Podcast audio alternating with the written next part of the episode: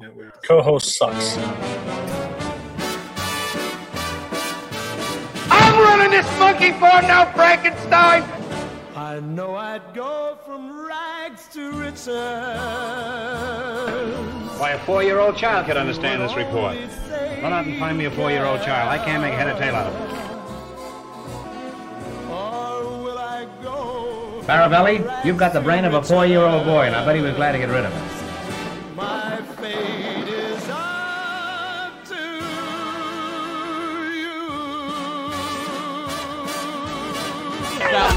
Be my pants if I was you. Uh, hello, everybody. Welcome back to YLS Top 100, episode number two for Top 100 movie scenes. If you've joined us last week, you know is that can everybody hear that? I don't know why that's going off like that. That's crazy. All right, I think it's done. Um, it's Top 100 movie scenes. Last week, uh, uh, the lists were a little mediocre, um, but I mean it's the 90s. I don't expect anybody to set the world on fire. Um, Jake kind of made me wish the world was on fire, so I wouldn't have to live through the rest of his list. But other than that, um, decent start. But let's see where we go from here. Uh, Cody, you, uh, you you eked out a first place finish last week. Um, what are your thoughts on that? And uh, is that going to continue this week? Okay, for uh, thank you for giving me the uh, the floor. I'm going to say some stuff that is not about the show for a second. Um, there's a crime that's been happening in this community, and it needs to be addressed. Um, Caleb Coho one is not here, so he's a coward and hides because he went to California for a week and didn't have to work on anything, and now he comes back and doesn't do anything. The problem is he created a movie. See, I'm not a horror fan, but he created 101 frights as a list.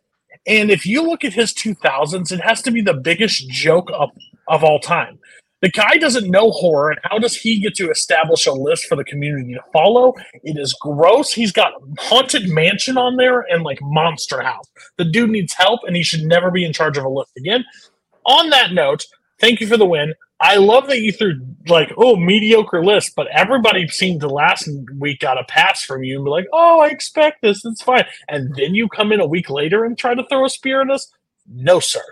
We did fine last week based on your opinions on us. Sir, this is a Wendy's. Uh, second place last week. I'll take a large number two. Thank you. Uh, it's it's Jack. Jack, you came in second. Strong strong start for you considering where you were this time last spring. Uh, Yeah. How do you feel about your list this week? Honestly, like here's the thing. I feel good about my list every week. Uh can't say the same about what what you think of it, but I think you're you're not going to hate this week. I don't think I'll get last with this list. All right. Made your Number, list uh, off the list. Third place last week was Scott. Um, Scott, again, it was a terrible list. Um, you know, nothing really egregious. Um, you know, something to build upon. Or are you going to do it this week? Um, I certainly hope so. Um, you know, I, I'm not used to coming in third either uh, with with you hosting, mainly because last time I was here, I came in first. It seemed like every single time. So uh, I just have to to uh, maybe I'm going to have to work. Realize I'm going to have to work a little harder this time. But you know what? That's fine. And then we got Leave now, Chris. Leave now. Just leave now, Chris. you can. We have to say. Uh, speaking of Jake, last place finish for uh, last week, but it was only one week. We can turn things Oh. around. Or tell me, please, we're going to turn things around. Uh, well, we'll see. You know, um, you know, I think after last week, everyone really liked the idea of having two scenes from Hulk on my top 100. I think re- people really, you know, were getting into that. Um, we'll see how this goes. I, you know, there's only one way to go up. So Hopefully, we'll see about that. Arguing. All right, so we're going to go get into this week's episode. We are doing number 90 through 81. Remember, the entire show is under a spoiler alert, uh, so keep that in mind as you see banners popping up and movies that you don't want spoiled for you. Uh, so we're going to start with Jack. Uh, giving us your bottom three, 90 through 88, please. All right. Oh boy. Uh, my number 90 is Olive Dance from Little Miss Sunshine.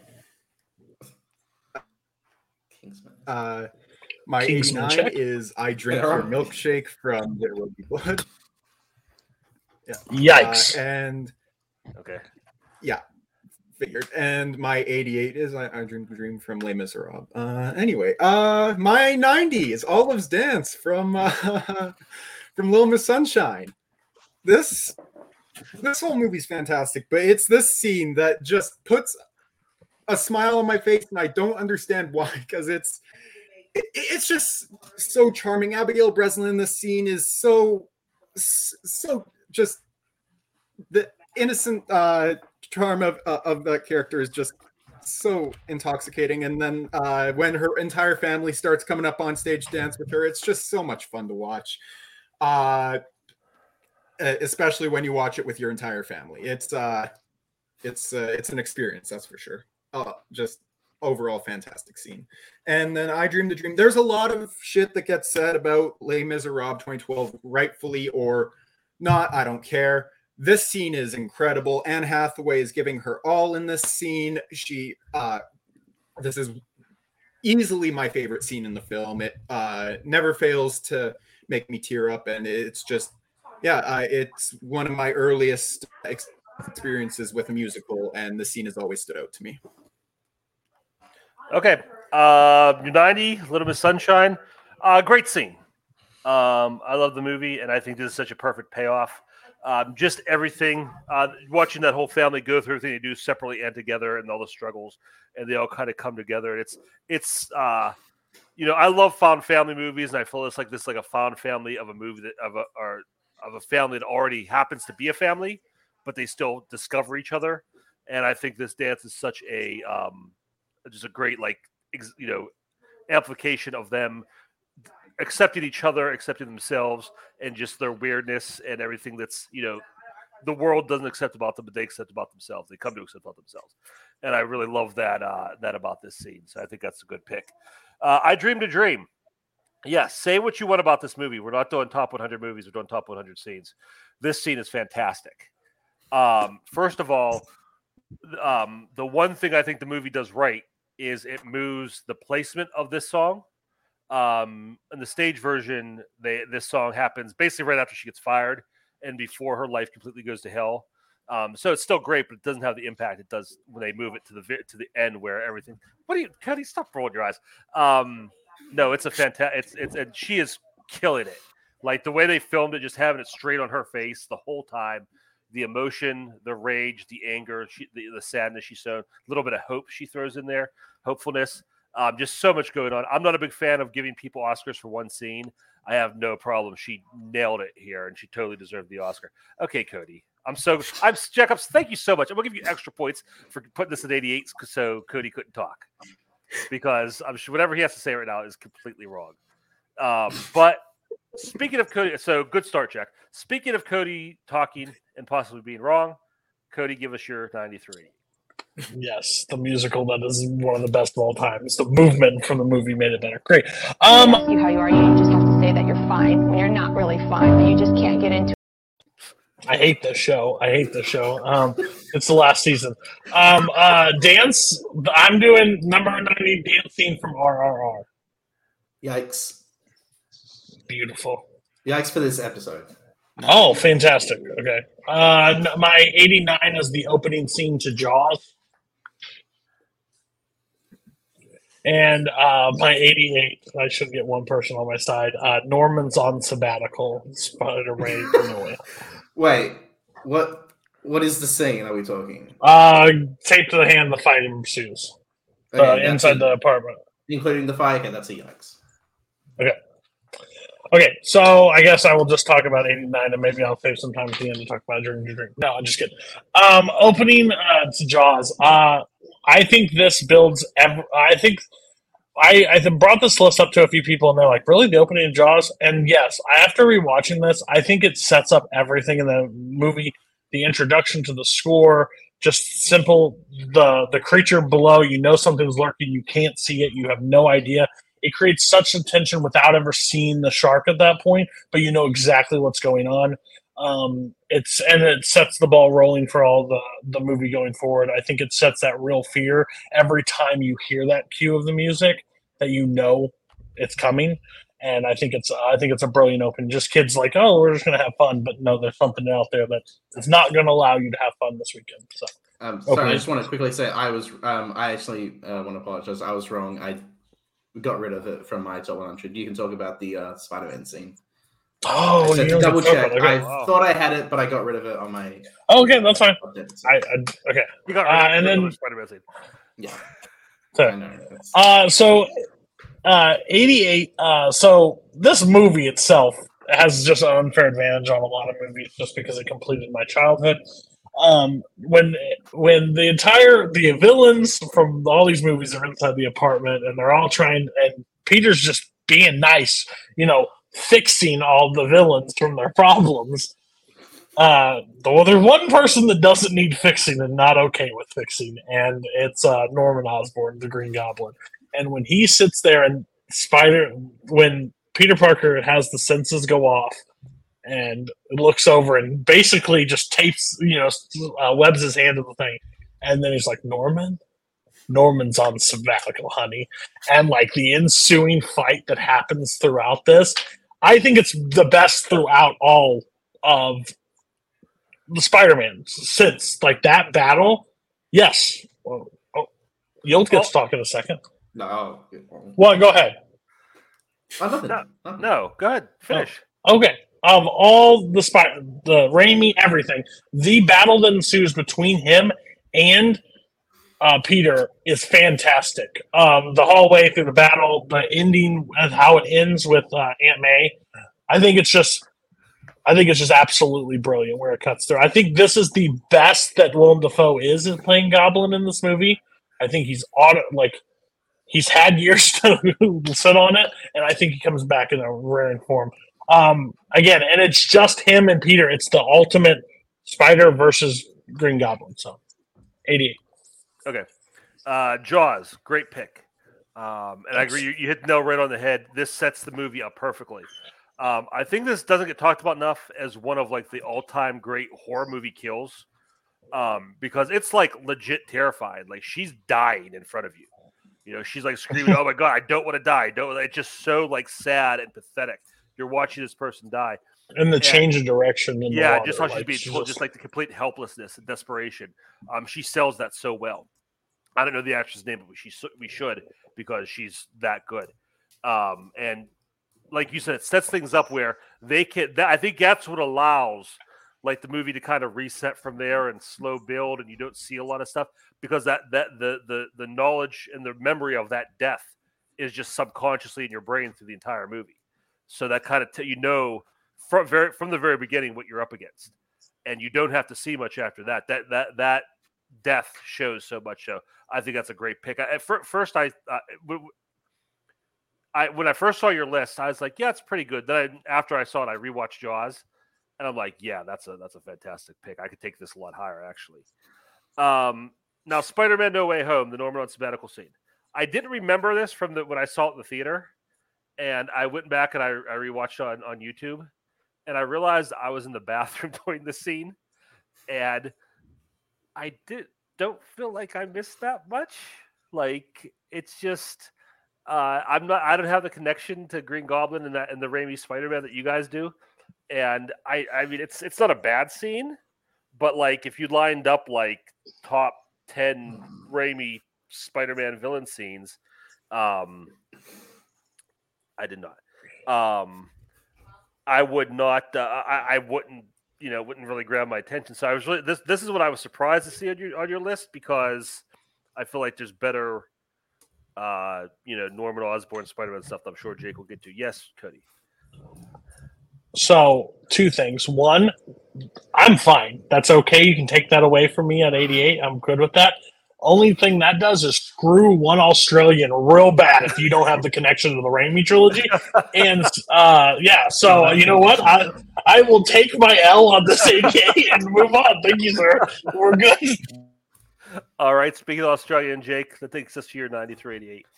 90 to 88. Um, I really love to set them up. Uh, the next three are just uh, montages. I don't know if I, I didn't really do that intentionally, uh, but 90 is uh, the Every Time montage from Spring Breakers.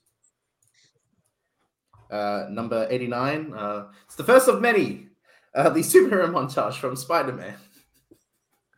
and the 88, uh, my number 88 is the time loop montage from uh, Palm Springs. Go ahead. So 90. Um, this is just like completely in contrast with the rest of the movie. The rest of the movie plays a lot of Skrillex. In this scene, James Franco's son to play uh, Britney Spears every time on the piano out the sunset. They want the girls want him to play something beautiful, something inspiring, and he starts playing it uh, every time, which is honestly my favorite Britney Spears song. And as he plays and sings it with the girls, everyone you just start seeing them commit crimes, whether it is robbing people in their like motels and shit, and just grabbing guns and jumping up on beds, all the while in slow motion. And it's just like this weird juxtaposition of this song, this really beautiful, heart uh, endearing like song plays while they're d- committing like horrible crimes in like beautiful slow motion. It's really just like in contrast with the rest of the movie, and I just find it to be like an incredible scene on its own. Yeah, so my number eighty nine, uh, the superhero montage from Spring uh, from Spider Man. Uh, I think this is a really great scene showing just how Spider-Man affects the uh, the public, how people view him through uh, his like super heroic acts, and he also just acts as the uh, introduction to him as Spider-Man. Like after the funeral, after he has to talk with Aunt May, you see him with the suit, and then you just start seeing interviews with just random civilians saying, "I saw him build a nest the Lincoln Center fountain," and then you have the Lucy Lawless cameo where he's like, "Guy with eight hands sounds hot." And it's just like it really just adds, creates the personality. My favorite guy is the cowboy guitarist in the subway who's singing his like weird Spider-Man song. Um, it just really is funny. I just really like to see him just you know uh, solve crimes and you know um, uh, stop burglars. It's just like really creates him as a spy as a superhero, and I just think it's uh it's really well done. Raimi just knew how to how to do it. And then 88, um, I just find this to be really funny um, and really fun. The uh, time loop montage from Palm Springs. Um, at this point, Sarah has just realized that we're in this time loop that nothing we do matters.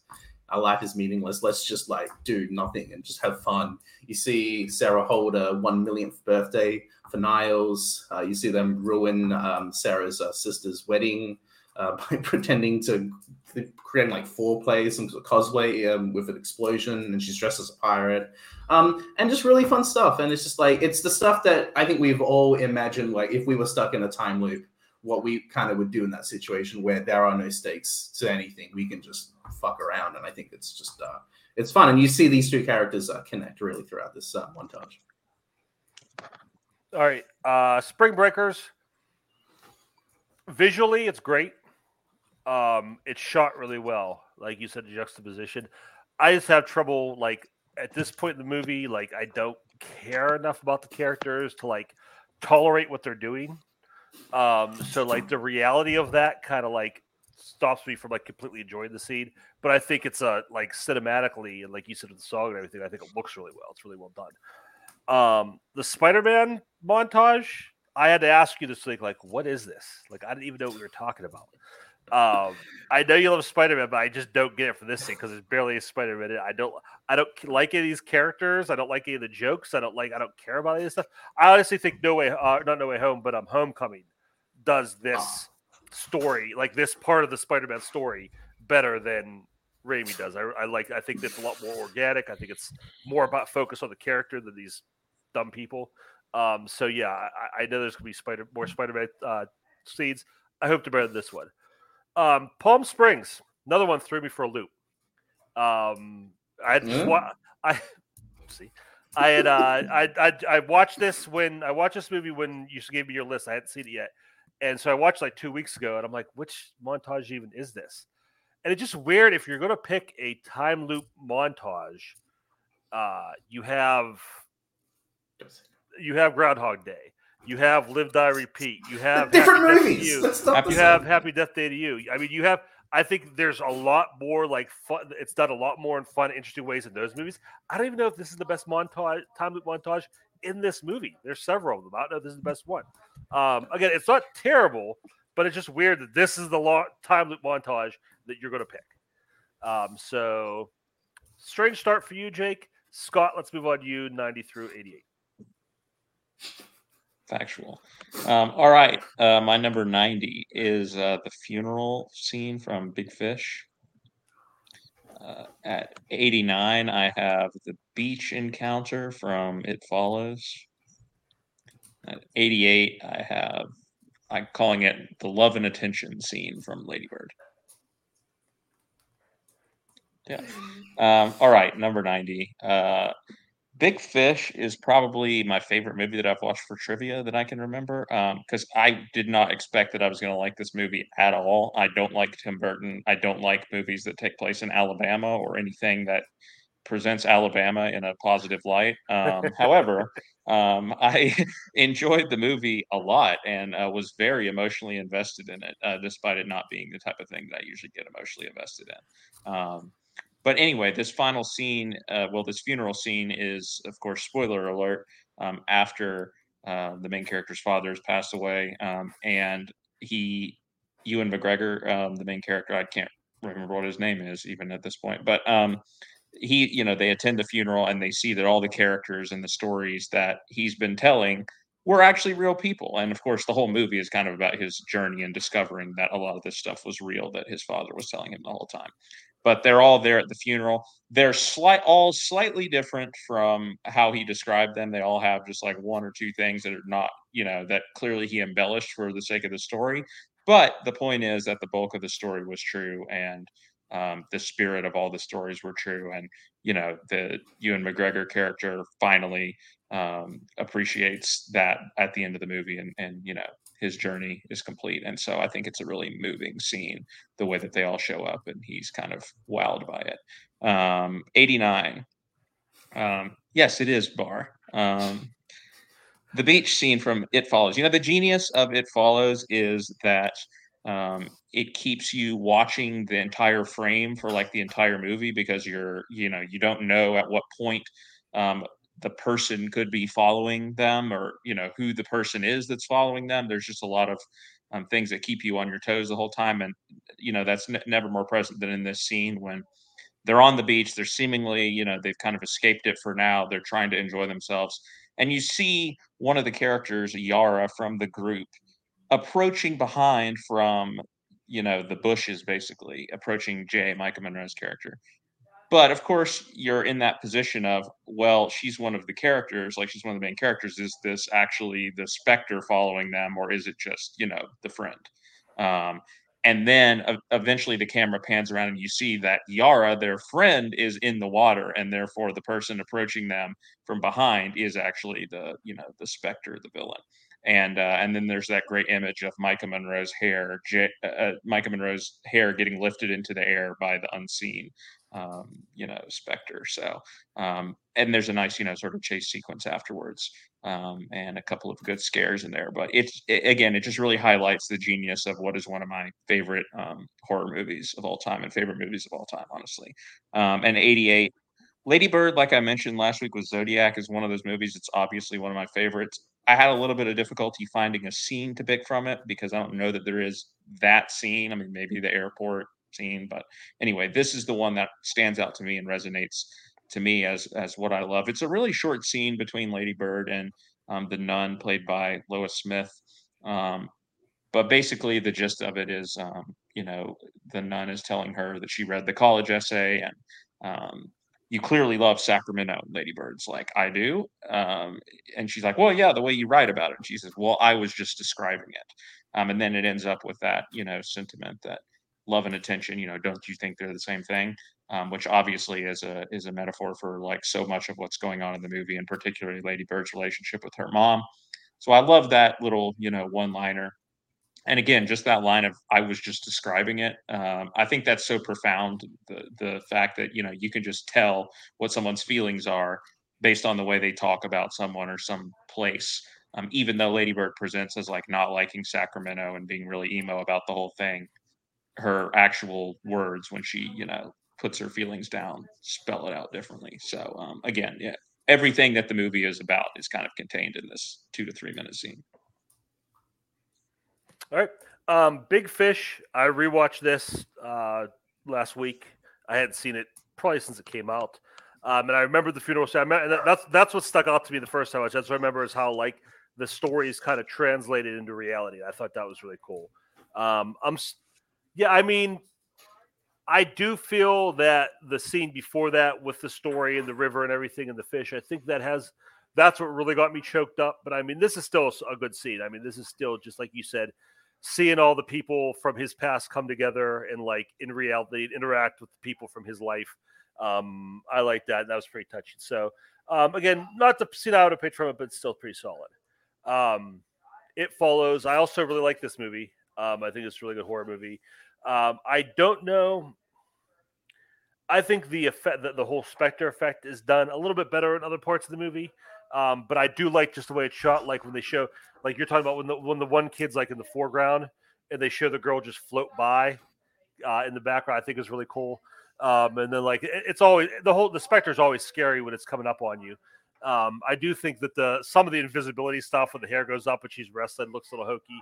Um, my biggest problem with it though is just as far as like you know like dumb decisions in horror movies. You know when she corners herself in that building because it's like this is a monster that the way to defeat it is to jog or walk briskly, and you're going to be okay. And the fact that she does the only thing that can, can kill you is quarter, and she does. Um, but no, it's still. I mean, it, it's a great jump scare when when she's looking down in that hole in the wall and it jumps through. That's pretty cool. Um, Yeah. So, like I said, I like the movie. Um, not a horrible pick for the scene. There's others I would have picked from it, but um, that's the bad one. Hold on one second. Sorry about that. Um, Lady Bird.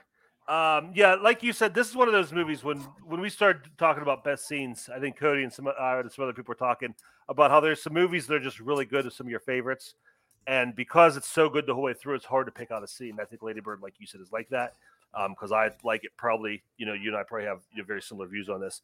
Um, but no, this is a good scene. I just love her relationship with with that, that nun character, the the the mother superior, whatever she is, the principal of the school, because she's um Uh, because just it's the whole movie is just Lady Bird like pushing and seeing how which you know just kind of like expanding her boundaries, see how far she can get, and the this character won't let her.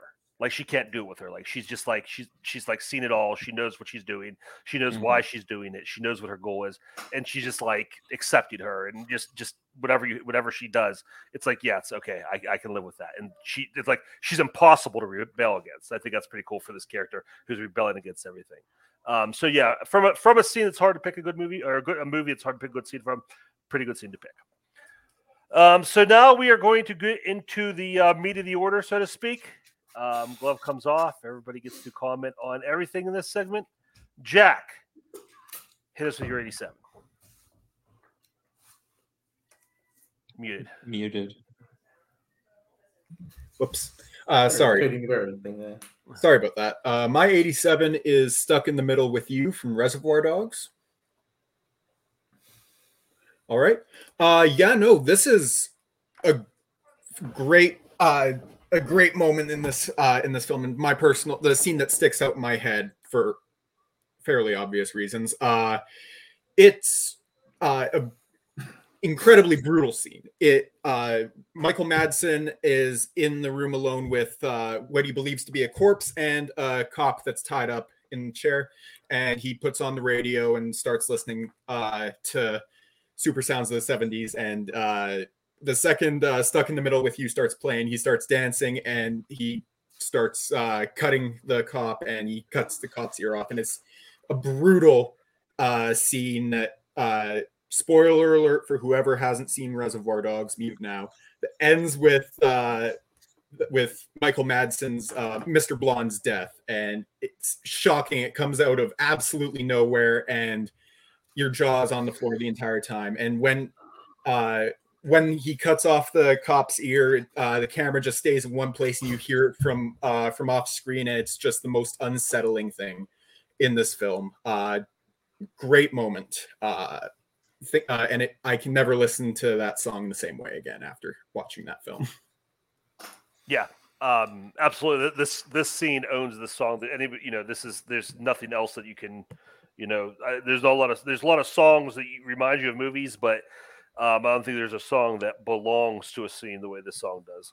Um, yeah, and this is so. I mean, it's Tar- Tarantino's first movie, but it's still this is like his iconic style of just the way he takes like the the ultra violence, but also just like the minutia of you know, you ever listen to K-Billy sound, super sounds in the seventies? Something as simple and mundane as that radio station just makes it horrifying, and him down there tuning it in, and the way it's shot. Like you said, the, the part where he like walks out, like the music is playing, he walks out, the music stops, he gets the gas can, and he and he walks back in, uh, the, with the camera following, and then like the, how the camera looks away, like the camera can't even watch what's happening when he's cutting the air off. You know, and it's, it's just like that kind of restraint. You know, that's it's Tarantino's not known for restraint, but that kind of restraint is great. And then, of course, it ends with the shooting, and that's the reveal, right? It's been a while since I've seen it. Like that's how you find out that Orange is the cop, right? I think that's just a, a, a brilliant way to do that because then it goes into his flashbacks. Um, so yeah, great, just like you said, solid, you know, moment for music. Just a great, super violent list or a super violent, uh, you know, scene. Um, perfectly constructed. So I think it's. I'm shocked. I thought for sure this. I had thought there was no chance this not getting yikes. I, I Uh, didn't so- think I was talking about it this week. Yeah. Uh, so everybody else, why didn't you have this one? No, this is this is great. This is fantastic. You know why? You were so passionate and happy. He hasn't since '87. This is great because everything to come, shit. Okay. Anyways, this is not the best scene from Reservoir Dogs. I'm just gonna say it. This is not the best scene from Reservoir Dogs. There's a way better scene in Reservoir Dogs for me. I think there's actually two better scenes in Reservoir Dogs. So overall, I couldn't. I couldn't. It was hard to pick. It was on my early. I scratched it, but I think there's a better scene to talk about, and I'll talk about that probably later. Fair enough. Yeah, I mean, I love Tarantino. You're going to see plenty of Tarantino scenes on my list, um, but this is one of my least favorite of his movies, actually. Um, and uh, actually, even though it's a great scene, it does kind of highlight, you know, the that this is a meaner and nastier film than I think some of his other movies, and which is probably why I don't like it as much. So it is a great scene, uh, but you're going to see plenty of other Tarantino scenes on my list that I just enjoy more. Um, someone needs to just calm down, Chris Diaz. Like you, you I, I had one scene from Venom. Okay, just calm your fucking ass. Um, uh, yeah, this is this is a great scene, and if we were doing 100 best scenes of all time, this would make it. But we're doing favorites. I want to. Yeah. I'm picking lists. I'm picking scenes that are really indicative of just my taste in film and who I am. Uh, I'm sorry uh, if uh, I didn't likes it. Um, it's the same reason why I didn't like Lion King when we did the top 100 originally. You know, Let's not Situations be like- disrespectful. Um, that was a that was a, that was a shot that didn't need to be taken. By the way, I'm, I'm here. I'm sitting right here. Listen, My goodness. Jack, can you just do the three of us a favor? Can you put us in like a, a green a, a group chat on Facebook and send us the link that you made your list from, so we can know what's coming, so we can watch like these iconic scenes. Thanks. Bar at Stealers Wheel. Uh, Jack, All right. what is your 86? All right. Uh, my 86 is the highway chase from the Batman. Yeah.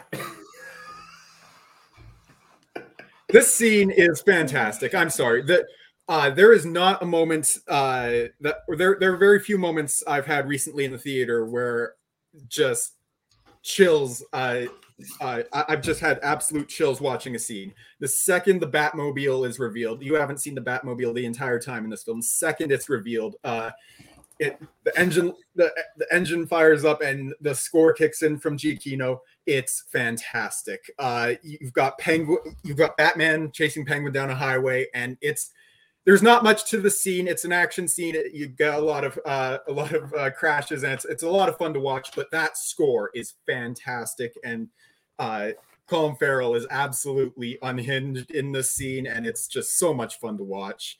Uh, just one of the best uh, experiences I've had in the theater, and it holds up so well on every rewatch. Yeah, this is an odd one for top 100. Um, again, it's it's. I hate when you guys do this. You put on scenes that are like fine, so I don't have a whole lot of whole like horrible things to say about it. But like top 100, um, yeah, the the best, absolute best part of it is the real reveal the Batmobile. Um, that was amazing when like just lights come on, you just hear that engine popping, and, and it's just it's so loud. The theater's so loud, and just revving that engine. Um, because I this might be my favorite movie, Batmobile. Um, because like the Burton, I, I like Batman '89, but still the Burton and uh, Schumacher ones are just all too weird, and um, the Nolan one was boring. It was just a tank. Um, so like the fact like like this is this is like just a car that he's like like a real car, like a muscle car that he souped up. And I love that. Um, the chase scene itself is fun and exciting. Um, I do think Farrell, uh, Colin Farrell's good in his Penguin. I just like you know him like just the, the terror, the excitement of you know trying to get Batman is really good. Um, my biggest problem is like a lot of people die on that highway, and it's kind of Batman's fault. Um, I can't overlook that.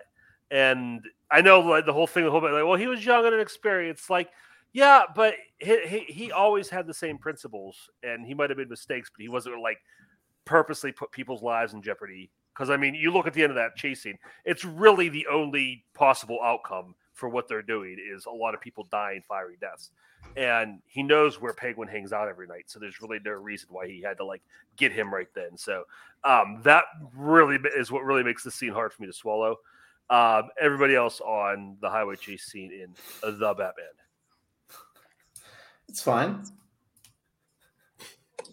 It's okay. Thank I God actually that- agree you, Kirk, on this one. Thank God that thank God that uh, explosion happened so you can see what the fuck's going on because the Batman doesn't pay for lighting throughout this entire movie at all. Um, yeah, it's cheap. Like it's fast cameras. It's this cool action. Oh, he burst through the flames at one point. Uh, What? What? Like, sure, I understand. Bat the Batman changed cinema for people, and I'm so happy that comic book movies finally circum found this after ten years of looking. But Gotham's a, Gotham's a character, and in this scene, the they don't pay for lighting. They're they're you it's so hard to see what's going on, and after the explosion, you can finally see what's going on. But it's so like chaotic, and I know that's probably the style they were going for. But it two hours into the movie, I wanted to just, you know end it because I hate I hate how long this movie is. So I can actually I can't even tell you where this part is because I I can't stand it that much. But Yeah, thanks I for putting stuck in the middle of you at 87 and this at 86. I appreciate that though. I- I just want to say, like, I am the first person to complain about lighting in these movies, but this is clearly an aesthetic choice. Like, it clearly is. The, the movie is drenched in darkness and emo music and everything. And that's fine if you don't like that, Cody. It's fine if you don't like that. You give But I one movies passes for it and give your movies that you like a, uh, you give it a pass, but the movies that you don't like, ah, it's I can't see. It's dark. I hate it. It's clearly What? an aesthetic choice. There's no reason you that can see, something should like- be that dark in You don't think every other movie has an aesthetic choice of making it that dark? No, Thor. I do not think Thor: Love and Thunder is making Never seen it, aesthetic but- choice when it's when its scenes look like shit. Um, this is a choice anyway. It's it's a So they good chose to make this look like shit. That makes sense. Well, in your opinion, um, I don't think it is bad lighting, is what I'm trying to say. I think it's just it's a choice. But um, I like the scene. I like the movie. I think it's this scene is very immersive. I really love the way it puts you right in the moment, and um, and yeah, that's uh, what I think a good action scene should do. So um, I, you know, I don't think it's a bad choice at all. Even if I like my highway chase scene um, that I had last week a little bit better. wow did not expect to get so heated about the lighting in the batman Well, love because Scott's because Scott love sat there last week and goes, "Oh, it's an MCU movie, so it's poorly lit and it's blah blah blah." But this one's aesthetic, cool. It is. Yes. You don't just sit there in the theater and be like, "You know what? I'm gonna make. oh, You know what? Fuck, we fucked up lighting. We're we're just it's dark for fucking the whole movie. We'll just make it because it's Batman." You Are you sure about that? You really don't And I'm not Caleb meant to make Coho. I don't watch. dark? I don't. I'm Caleb. I didn't watch this movie on my computer like Caleb Coho at two times speed. I watched it on my TV and it's still terrible. As you should. And in the theater, bad. jack number 85 All right, my number 85 is A Night at the Opera from Mission Impossible Rogue Nation. All right. Uh, this is probably the most underrated uh, uh, action set piece in uh, in the mission uh, in the later Mission Impossible films, mostly because of the uh, the slow burn, the slow build that this one has. But when it uh, when it uh, crescendos with with the assassination attempt on the chancellor in I can't remember what fucking country it is. Uh, I Europe. Uh, I don't know. I can't remember. Also, two point. Whatever. uh, anyway, uh, when it uh, it crescendos with the assassin, assassination attempt on the chancellor, and it's just it's got some brilliant fight uh, fight choreography with uh, Tom Cruise. It's got a, just a great. It's a great scene of building tension uh, with uh, uh, the the other shooters uh, in the building, and you uh, you see Ilsa in the line of fire, and uh, the ch- the second gun on the Chancellor. And it's just a expertly crafted scene building tension, and yeah, I I have a great time with it every time. All right, there's another one. Uh, it's it's a good action scene, um, but I mean, if you took ten random action scenes from Mission Impossible movies and you know put them in a lineup, I would not like look at this one and think it's anything. Sp- I don't think it's the best Mission Impossible action scene. Um, I think there's a lot of other. uh, Maybe you have more on your list, but this is the. I don't think this is the Mission Impossible action scene. I like the opera. I really like. Don't remember, I can't remember the name of this opera, but I really like the music from it. I like that play in the background. I like how they put like the Japanese aesthetic into it. Um, and yeah, I mean the cool like with him moving on the lights and everything. There's some cool stuff there. It's a decent set piece, but I honestly don't even know if we were doing top 100 action scenes, if this would make the cut for me. Um, so again, not not a bad scene, Jack, but 85 all time, little high. All right. Every, uh, everybody else, what do you think about the lighting in this scene? Uh, it's so it's terrible, you know. You Good can see aesthetic. Good everything. aesthetic. That's what they were going for. Um, I don't know. I don't know anyone can say the scene is underrated. I feel like this is pretty rated well. People like the scene. I know, you know, there's there's a great essay about the scene by Nerdwriter on YouTube that I like. Um, but I don't know. There's, there's it's a good scene. It, it creates really good tension. You don't know how Ethan's going to solve this situation because he's got two shooters. How do I stop both? I've only got one bullet. Like it's it's done well. Um, I just yeah, I just don't think I would have added to my top 200 or 400 favorite scenes. Uh, I I, mean, like is- that. Go ahead. Okay, this is my favorite Mission Impossible movie, um, and I think this is a fantastic scene. I do like one scene more, more on that later, but um, I do think this is a fantastic scene, and it, because it's more like based on suspense than it is action, like with some of um, you know the other uh, Mission Impossible set pieces. And it, I mean, it's it's also an ode to the man who knew too much, the Hitchcock film, um, and the final scene that sort of takes place there in the opera house. So I think that's why maybe if you're ranking it alongside action scenes, it's it's a little different from that, and that that's why that's why I like it. But there is one scene I like more from the movie. Jack went to the school of not sounding like Caleb Coho, like an idiot on the show, because he's like, I think this scene falls in like the underrated of the later. like he just put so much context around that you can't really find like a bunch of where does that list start like where the scenes where it can be cut off um rogue nation's my favorite um of it i think this is the best one um i like the scene a lot but overall i didn't like overall like spy I, I think what makes the scene interesting is the sneaking while the performance is going on. But overall, I don't think that like rises to like a high level to be like, oh, this is crazy. It's just like, it's a great one off, but not my, uh, not uh, not my top tier, and didn't even come close to making my list. There's scenes from Mission Impossible that would have, but yeah, not this one. Jake, did you say? Did you say? Oh yeah, I said my, my stuff. Okay. All right, uh, Jack. That takes us to your uh, 84 already. All right. Uh, my number 84 is the phone bomb from Munich. I I mentioned uh, a, a scene that's really great at building tension. This scene blows that one out of the water in that regard, but uh, it's incredibly tense. When uh, so, uh, trying to find words for this right now. when uh, yeah. Do you think that smoking drugs is cool? Not yet, uh, but soon. Uh, no, um, I'm just having trouble formulating words here. Uh, this is a great scene with building tension. The uh, Kirk, can you please talk for me? I'm having a lot of trouble just formulating words. I just need to take a drink quick. Right Sure. Um. Yeah, this is not a scene I would have thought of. Like if I was when I was formulating my list, or if I was formulating my list, or I was thinking about possible scenes that would come up in the show. Um. This is, but it's still like you said- like Jack said, it's a good tension builder.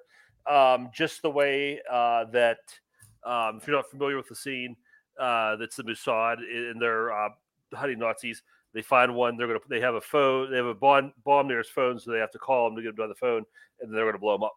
Um, uh, this the the the, the, the monkey wrench is that the daughter's supposed to leave the house, but she comes back looking for something they call. So it's are they going to be able to stop him in time or not? Is like the big centerpiece of the scene.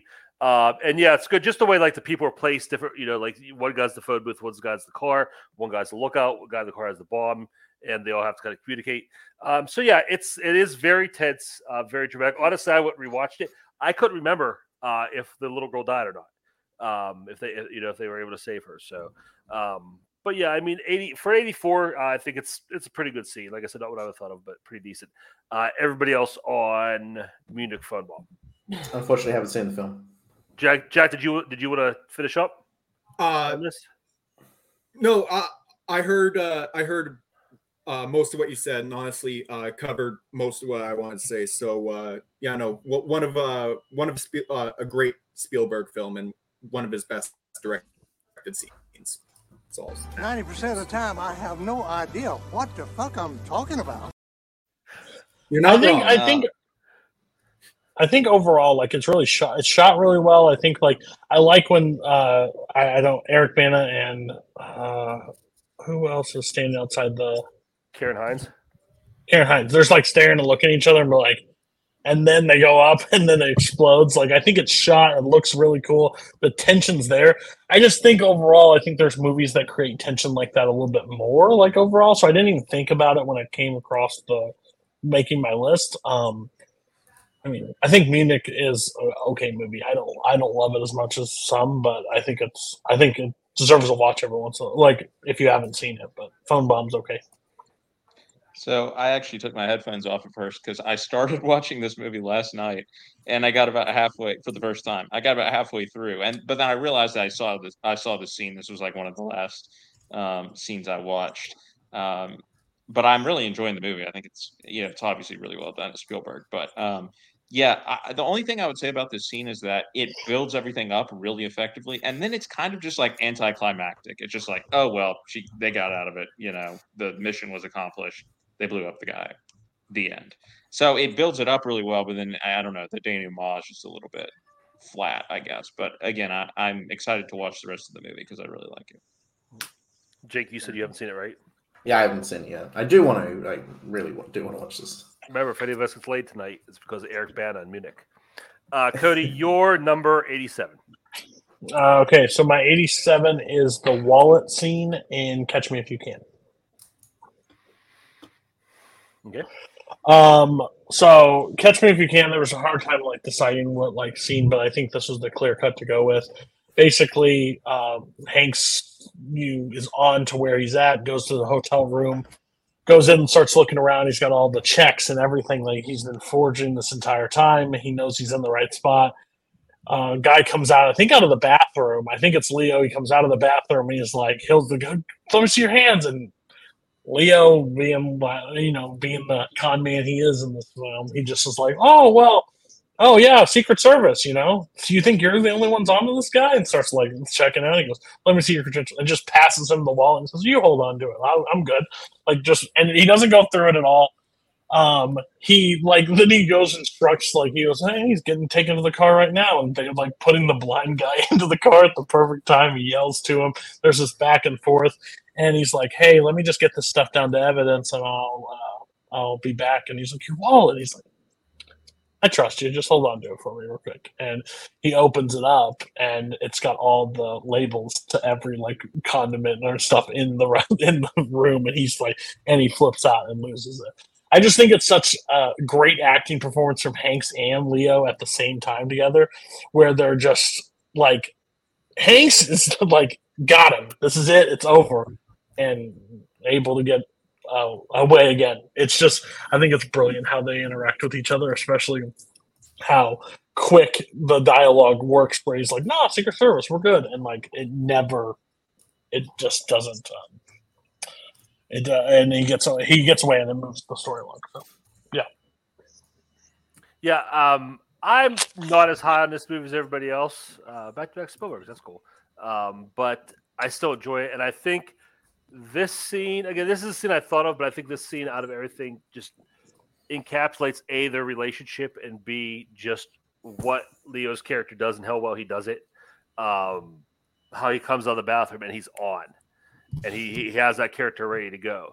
And the other thing I love is when, when he whatever when, when he's facing Hanks, he's completely confident and going, but then he like turns around to get a glass of water, and you just see his face drop, and you see all the stress of like, oh my god, oh my god, oh my god, oh my god. He takes the water and he turns around and he turns it right back on, and then you know like when he's he's about to leave, he's like, hey, your wallet, and his face just drops like, oh, this is it, and then he's like, don't forget your wallet, and uh, so yeah, I think it just so it just the the best like snapshot of Leo's character in this movie and what he how quickly he's able to quiet. It, it makes you understand why he does it gets away with everything else does this movie because of how easily he plays Hanks.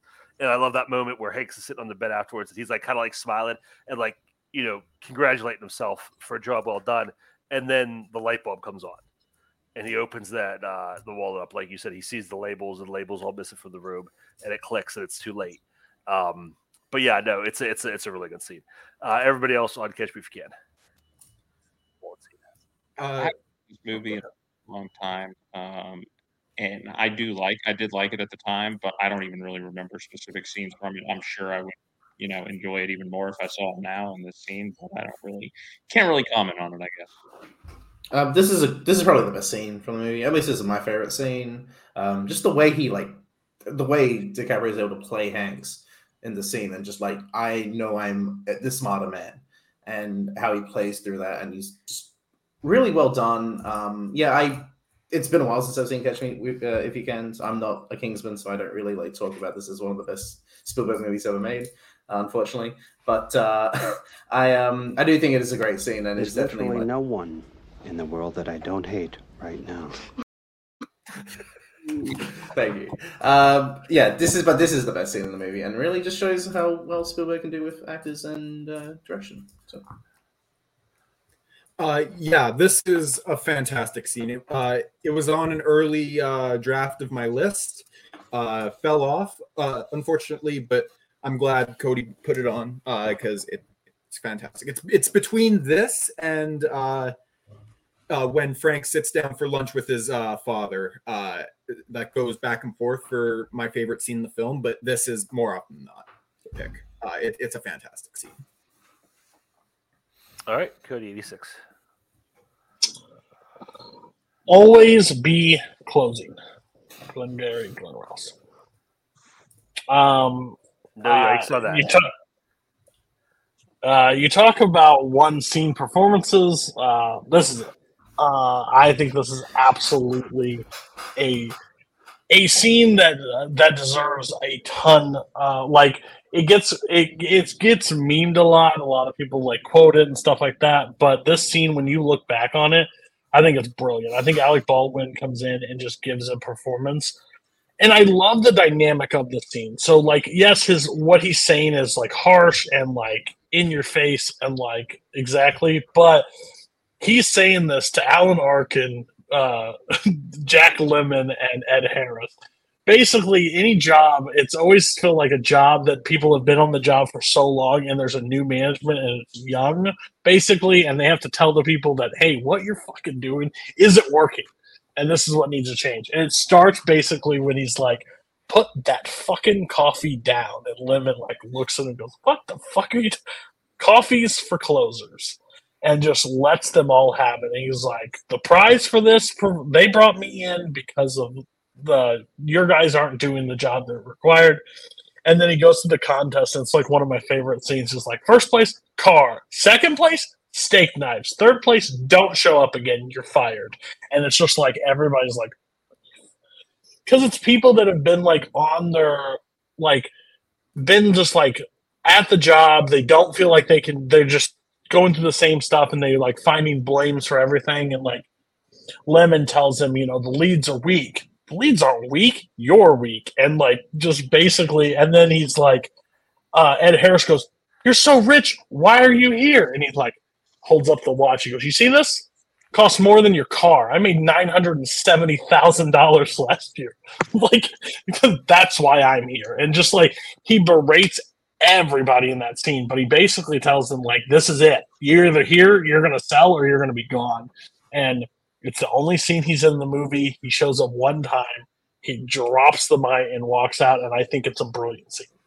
Like to this day, I still like, and it's I love the movie. So people say like this is the best scene in the movie. It is, and they it like drops downhill. I I like where it goes throughout the whole movie because it sets up everything after this, like the desperation on Lemmon, what he does to like steal the leads and does all the stuff. And the one thing I love about this scene is there's one person missing from this scene. There's one person that's missing, and it's it's the correct choice to miss because the one person in the office you don't yell at like this is Pacino, and Pacino's not in it because if Pacino, it doesn't work.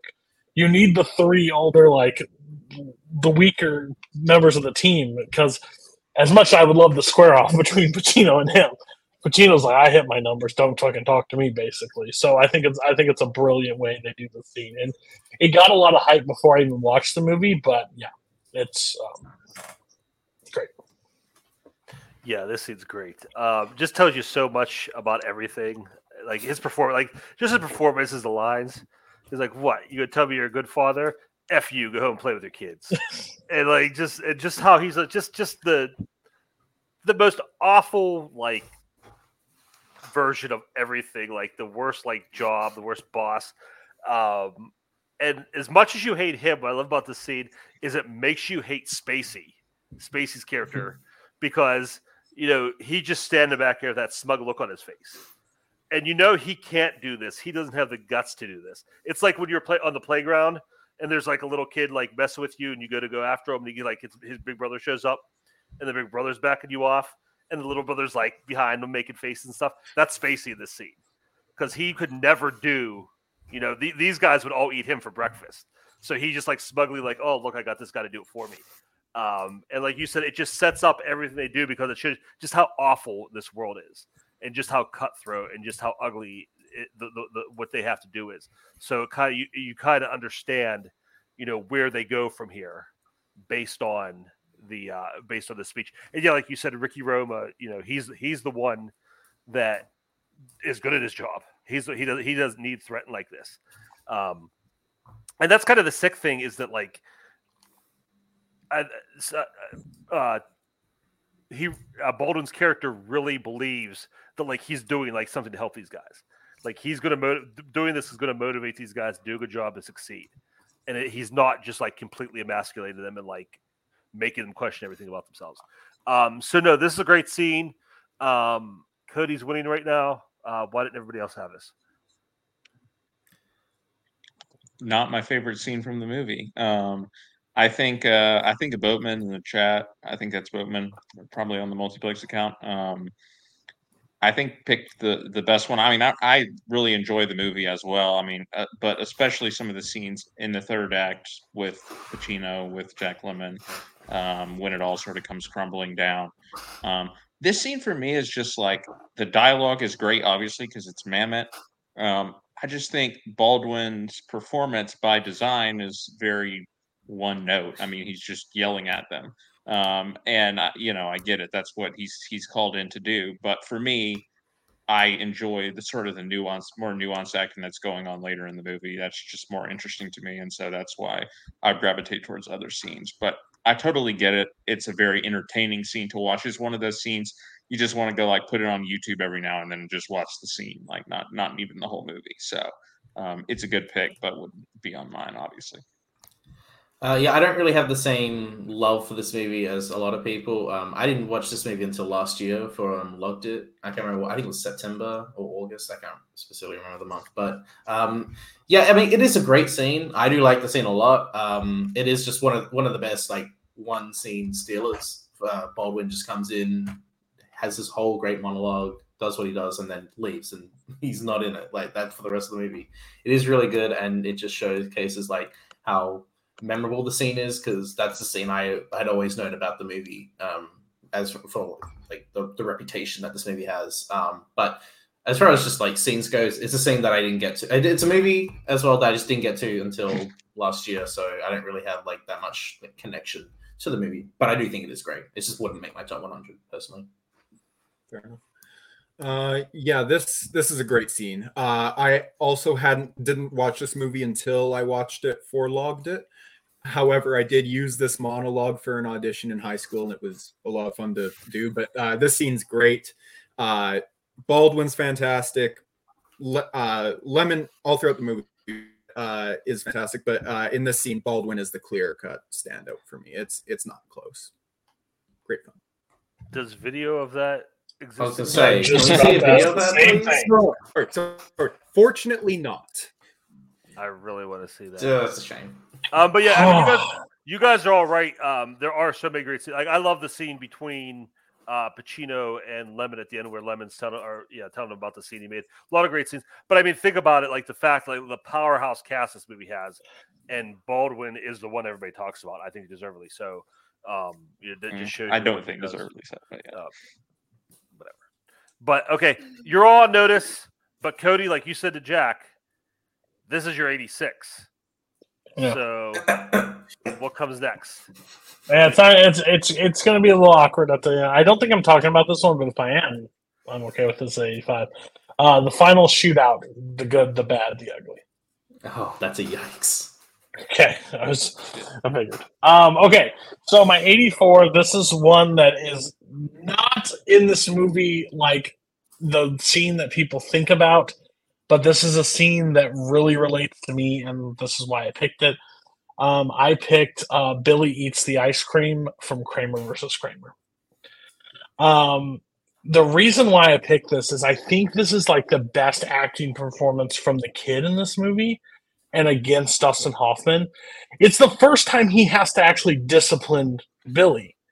And it sh- the the thing I love about Kramer versus Kramer is because he is not a fit father at the beginning of this film and where he has to go and in such a fast time because kids don't stop needing you and he knows if he lets this kid get away with this he's going to have to like down the line it's going to be problems um, so it's basically they're sitting at the dinner table. He makes Salisbury steak, and he's like, "Oh, Salisbury steak," and, and the kid, every parent's been there. The kid's like, "Yuck," and he's like, "What? You had it last week. You said it was your favorite." No, I didn't. It smells like garbage. I hate this. Blah blah blah. And he keeps going with him, and Dustin, and finally he's like, "Don't eat that. That's what your dinner is. Don't eat. I don't care."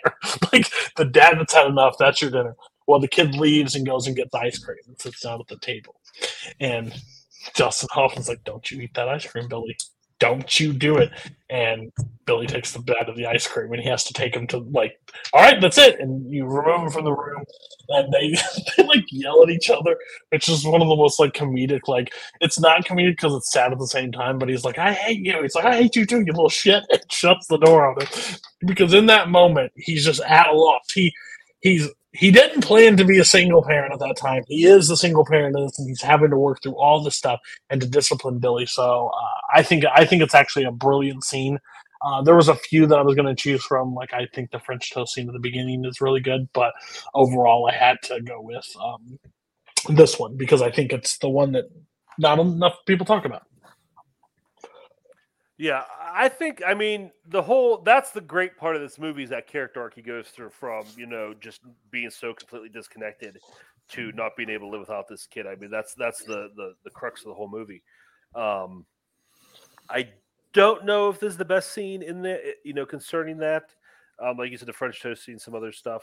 Um, I mean, where it really has the impact, because I mean, it's kind of, I mean, like I said, as a dad, I've I've been there, but um, it's kind of monotonous when they're at the table and he's like, "Don't do that, don't do that." I'm not gonna say it again. I'm not gonna say it again. And you can tell uh, that he really doesn't know what he's doing. Um, the impact of it is really that, I hate you right back part. And then like he walks out and like it's like immediately regrets it and realizes, "Holy crap, I really screwed up," but I don't know what else to do. Um, and that's yeah, that's so. I mean, again, um, all the scenes in this movie are great. Um, I might have gone with another one, um, but I understand why you picked this one. Uh, yeah, everybody I else- think I think I I think just with the thing is like at this point is like this is the first time like he has to. It's not like happy go lucky together. Like it's not the fun and games like he's been trying to have with Billy. He's got to actually get onto Billy, and I think it makes him this scene jump starts to the end, like where he has to like. No, I care for this kid more than anything else at this point. I'm good with it. Again, there was like the trial scene and stuff like that that I thought about, but again, I think they've been talked to a lot. So, right. Uh, everybody else on uh, the ice cream scene from Kramer vs. Kramer. I've only seen the last 30 minutes of this movie, so I have not seen the scene. So I've seen this movie a couple years ago. I don't remember a ton of it. Uh, unfortunately, I do remember really liking it. I don't fully remember this scene, but uh, hey, I'm I'm excited to rewatch it. So, yeah. Yeah, I'm in a similar boat. Kind of what I was saying with Catch Me If You Can. I watched it years ago. I was watching a bunch of legal movies uh, back in the day, and I decided to watch this one. Um, liked the movie. Um, don't remember the scene really. I will probably watch it again at some point, but probably not anytime soon because I left family law for a reason, and that is going to uh, be a wound that will take some time to close. But all right, uh, Cody, that's uh, that's it for you now. Uh, we move on to Jake. Uh, God help us, Jake. Number eighty-seven. Yeah, right. Um, yeah, this is definitely not the best thing to talk about. Um, you know, uh, this is this is hard to say. okay, so Todd Solondz is, is not a filmmaker who likes to make uh, films that are you know positive and uh, you know uplifting, uh, entertaining, you could say. Uh, but there's a movie, ironically called Happiness, uh, where he made a, a film with uh, Dr. Curt Connors, aka Dylan Baker, um, where he plays a pedophile. Um, the scene is uh when he finally tells the truth to his son. Um, this is one of the most uncomfortable scenes, like ever this is a very hard scene um, to watch, um, especially out of context without the entire movie. Um, basically, his son sees him at night and just asks him, "Hey, do you remember that kid Johnny that came over last night?" Um, and there's been rumors and whispers around the neighborhood like something's going on with the, the kid and him specifically. And he just tells him, "Yeah, I fucked him." Like just the just cold stare. I did. Yes, I'm. I did what you you think I did and then he tells him that I like he's basically tells him that yeah he is a pedophile. Um, and I think this scene works really well because of the two performances. Like Cody was talking about how child actors, you know, like it is a really it's the best scene with the kid actor, honestly. Um, and that's the problem with a lot of child actors is that they're acting on a different sort of level with other you know, adult actors, um, just because of experience. But he is so like just broken like from this like re- realization. And i think dylan baker also is just like really like powerful. Like you can see the tears from his eyes like when he tells him the truth. And then the the, the worst part of the scene is when he asks him would you fuck me? And he says no i jerk off instead. And then that's when he starts just like crying and bawling his eyes out. And it is just an uncomfortable scene but it is one where it is intentionally discomfort it is entirely supposed to make you and i think that is hard to do. And i think the way the, the actors play it out the dialogue and the way that the cameras are positioned it's just a shot reverse shot. It doesn't create any other sort of like emotion. It's just there to make you uncomfortable. But it is a very powerful scene and i think it absolutely is effective. Hey todd? What the fuck? Yeah. Uh man. Uh jake i don't know um, like I I didn't get a chance to watch the movie um, because I, I really wish I told you to at least try. Just the whole context of it does really. Yeah, I, I mean, the, you. The, the problem is you guys are giving me a lot of two and a half, three hour movies to watch, and that's just this is like ninety minutes. But um, but this is uh, yeah, I, I don't know if con- like the complete context would have made this better or worse, but yeah, it starts out like the kid. I mean, at first, the kid gets better at first. It's like Jake Lloyd level acting, like what are midichlorians, sir, kind of stuff. Um, and that, that, somehow makes it worse what's going on because, like, um, but man, I don't even know what to say about it. I, I, Jake, I mean, I understand, appreciated it for just what it does, but to have it on your top 100 seasons of all time, man, that's 87, 87. Still, it's in there. Um, has anybody else seen this? I want to because I liked one of Todd Solondz' other movies, but uh, I haven't seen it. Life during war times. Wiener Dog. Oh, Wiener Dog. I watched it because Greta Gerwig's in it, but anyway. Yeah, okay, no, that makes sense. So, uh, I for some for whatever reason I am able to stomach uh, really tough movies uh, multiple times, but I haven't gotten to this one yet. So uh, we'll see if I ever do, and if uh, if if uh, if I like it. But I, I know I'm I'm uh, I've been looking to watch this movie. It's just I have to be in the right headspace. So. I, don't, I don't know if there's a right headspace for this. Oh. Cody, your thoughts? I am muted at the wrong time. I'm not watching this. I promise you that. I heard about the jerk off, and I, I'm done. I'm absolutely done at that point. I don't. I don't even care the context. No, thank you. All right. Uh, let's cleanse the palate from that one. 86. Yes. let's let's really cleanse it because we're on the completely other side. Let's just make something that's just absolutely fuck yeah. Uh, my only scene from I think it's my only scene from this year from movie from this year. Uh, it is the greatest dance sequence of all time. It's the Naatu Naatu dance sequence from Triple R. Um, this Yeah. is this is the power of the movies. This scene. This is just great. You see the, the two characters go to this uh this British um you know uh building and they're like there for like this sort of like lunch. And then you have the asshole British white guy who um, his character name is Jake. I don't really like that, but you know, I have to deal with it. But and he just says, Hey, do you know how to do the tango? Do you know ballet? Do you know like any of these dancings? Like, no, we know the Naatu Naatu. And they just break out and start singing and start dancing in like the one of the most fuck yeah dance sequence. Just one of the most fuck yeah mo- uh, scenes like I that in most in, in recent memory.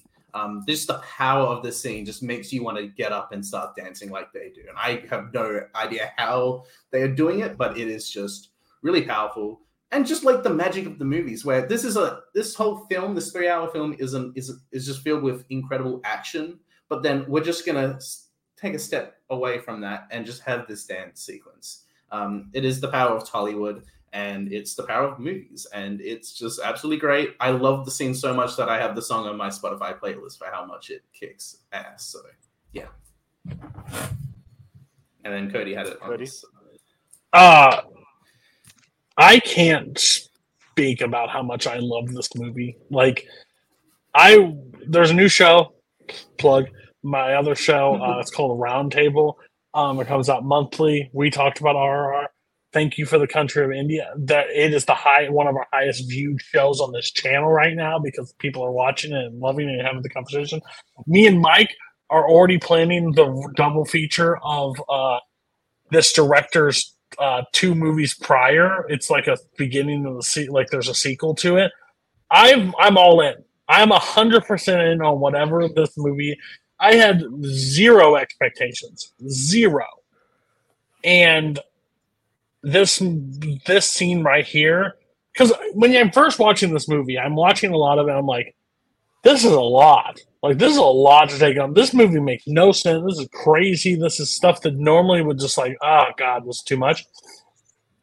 This scene happens. A it switches and i'm like 100% in. This dance sequence in this movie is crazy with the singing and the dancing like i can't dance but it made me want to try. Um it is just one of the most like just fun time i wish i saw this in the theater. I really do. It's my number one movie of it's my number one movie of the year right now. I haven't seen everything. I haven't seen very little but like this movie is so much fun. And this scene alone makes it that where they're at this dance and like they throw the thing to like the drums all start kicking in and they're like the like the british are like trying to dance up against them and then they start battling each other until like whoever drops. Again I, I told Kirk like I think the context of the movie. I think you can just watch this without the context of the movie. I've watched the scene numerous times since, but uh, with the movie it plays really well. But yeah, the scene top notch, top notch. Yeah, another another three hour movie I didn't have a chance to watch. I do want to see this, obviously. Um, but I saw, you know, and I even talked to Cody, you know, like he mentioned, you know, do I need the context? It- it- He said no, so I watched just the scene. Um, my question: I did a lot of research. I could not find it either way. And I don't know if you guys could tell me or somebody in the chat. Are there any visual effects or camera tricks in this scene, or is that There's, all? I think there's got to be some. Like, There's some I green think- screen. There's like, probably some. the Yeah. set maybe but- because there's certain points where their feet are moving and it just doesn't look real at all. So I mean, honestly, to me, that kind of uh, to me that kind of lessens it. Um, because listen, I have to hear everybody in the com- this community tell me that uh, uh, Bohemian Rhapsody is a bad movie because I have to listen to Freddie Mercury sing. If characters It's a bad to movie for actually- other reasons if, than that. if characters actually have to sing for the song movie to be good, then I need people to actually dance for the dance movie to be good, or the dance scene anyway. Um, so I mean, again, I would find that out because that's really going to like because if they're doing that stuff for real, holy crap! Because it, do- it doesn't look humanly possible what they're doing. Um, but overall, it's still pretty fun. Um, again, it was super hyped up to me, and I think I went in with some different expectations of what to expect, and that may have impacted it. So I liked it. I enjoyed it. I definitely see why you guys have it on your top 100. Uh, Jack and Scott, you guys did not have you seen this, and if so, why don't you have it on your list? Jack, Yeah. um, have you not have you not seen it? No, but I really want to. It's just I haven't had the time. Um, yeah, I, I I- I didn't pick any 2022 scenes. I mean, I could have and should have probably, but uh, this would have been the one to pick. I mean, I, I'll be shocked if there's a better scene, honestly, from this year. Um, I actually just put out a tweet a little bit ago because I saw that I saw they that. submitted this song for they submitted Naatu Naatu for best original song for the Oscars. Special consideration for the Um, Oscars, picture it's not- director, all everything. it's not even going to be nominated, but like just thinking about the chaos that would ensue if it did, I, I mean, I, the Academy would gain so much What if they had to perform it on the show? on Yeah. the- like they, Would be great? They'll get so many viewers. Uh, but that's the I- thing; it makes I too can much see that happening. The Academy if it is doesn't going to do it. It's going to be it's going to be replaced by some sort of sketch about the slap instead, and Oh, we'll all No, they'll be like it'll be like uh Kristen Wiig and someone Yeah. and like Maya Rudolph Maya Rudolph, yeah. redoing this dance. That'll that'll be what they do. That'll be, that'll be, Oh, that'll be the sketch. God, I don't even want to think about that. Oh, there's there's so many bad things could happen this year at that show. Uh, Jake, what is your number eighty five? Uh, 85. Uh, one of my favorite, uh, I think I'd say favorite twists uh, of all time. oh, that really just uh, that really annoys me. Just the idea that could happen. Oh god. Um, yeah, this 85 is one of my favorite twists of all time. From just a really great horror movie that that James Wan and Leigh Whannell made. Um, it's I call it Hello Zep or the twist, the ending to Saw. Um, I think watching this for the first time and not even thinking about the fact that the dead body uh, spoiler spoiler this is big spoiler this is if you have not seen saw i highly recommend it. Um okay. Uh the fact that you don't even think about the fact that the dead body in the middle of the bathroom is actually the jigsaw killer himself and that revelation at the end when you just have this like close up of adam's face just realizing that oh wait a minute this guy that i thought was the jigsaw killer no he's just another pawn in the jigs in jigsaw's game.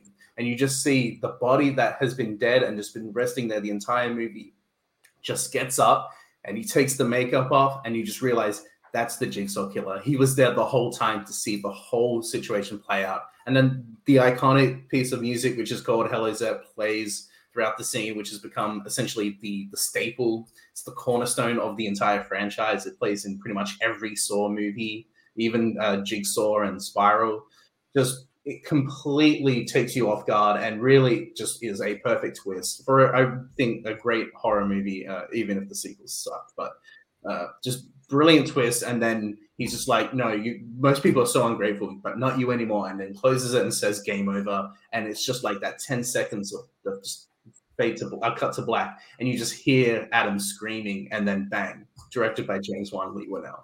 Uh, just brilliant twist and uh, one of the best horror twists of all time. Yeah. Um, the downside to this is that I I knew the ending. Like I before I saw the movie, like it had been spoiled for me. Um, so I didn't have the impact of that. Um, but yeah, it's it's a great twist. Like I could see why going in blind and not see that coming at all would be like so crazy. And um, yeah, the sequel. This is this is a franchise with the sequels, especially that piece of music. Like by the time you get like, it's a complete joke. Like it's like a, it's like a, it reminds me like an SNL skit because it's like the music starts like here's some dumb other new reveal we learned about about the jigsaw. There's Killer." another jigsaw killer. yeah. Um. So, but I mean, it here in its purest form, it's still so good. Um. And I, like, I wish it would have just stayed with this. Uh. But, uh, because I don't think this movie has. I haven't seen Spiral yet, but I've seen the rest of them, and from what I've seen, this movie does not have a good sequel. Um. So, but yeah, this is a, a great twist, great ending. Uh. Everybody else on Hello Zep. Haven't seen it. Knew about this. I'm gonna go- scene ago because Okay, the shut up, Zach. Um, shut up, Zach. Uh, Shut up, Jack. Sorry, I called you Zach. Um, How dare you I'm say shut up, Zach. Zach? That man's a, a national. I'm still mad at Zach. I'm still mad at Zach from last top 100. Um, okay. The fact that we're just sitting here and saying Saw 2 is not a good movie makes me very upset. Saw 2 is great. Uh, I will stand by Saw 2 is still great. Uh, yeah, like those are where it stops. I agree with the rest of them, but Saw 2, I can't wait to watch both of these coming up. Hopefully, a double feature with Mike. Um, but um, no, this is a scene that I wanted to include so bad and I forgot about. I forgot to make like a change of it. Um, but I'm glad you brought it up. I wish I could go back to time to see this for the first time again and have that feeling because I, I mean, not knowing what was happening and when he stands up and like slams the door and the the music again still like sets that mood for it and then when he slams that door and says game over and just scream just lets out i think it's i think it's a brilliant ending to a horror movie i don't like what this franchise becomes i think that music does get overused i think they should have saved it for the rest of it um, but especially in well as soon as jigsaw dies like in the third one they should probably have just moved on or quit The but, timeline of uh, the Saw franchise is so fucked. But but this So takes place before this, and then there's this. Oh, there's so much. but yeah, like after everything happens, the saw of the leg, like oh, he gets up. It's it's a brilliant scene. Good job. I'm. I wish I would have put it on there. Yeah, uh, I've seen a few of these. Really good movie. Um, I, you know, was talking about earlier with Reservoir Dogs. Um, me- it's very mean, very nasty, obviously, and this is sort of the the ultimate example of that. So it's not going to be a favorite movie for me, uh, but I get it if it is for for other people. Like I think from a filmmaking standpoint, it's extremely well done. Uh, so everybody talked about that. Jake eighty four. 84. Wow.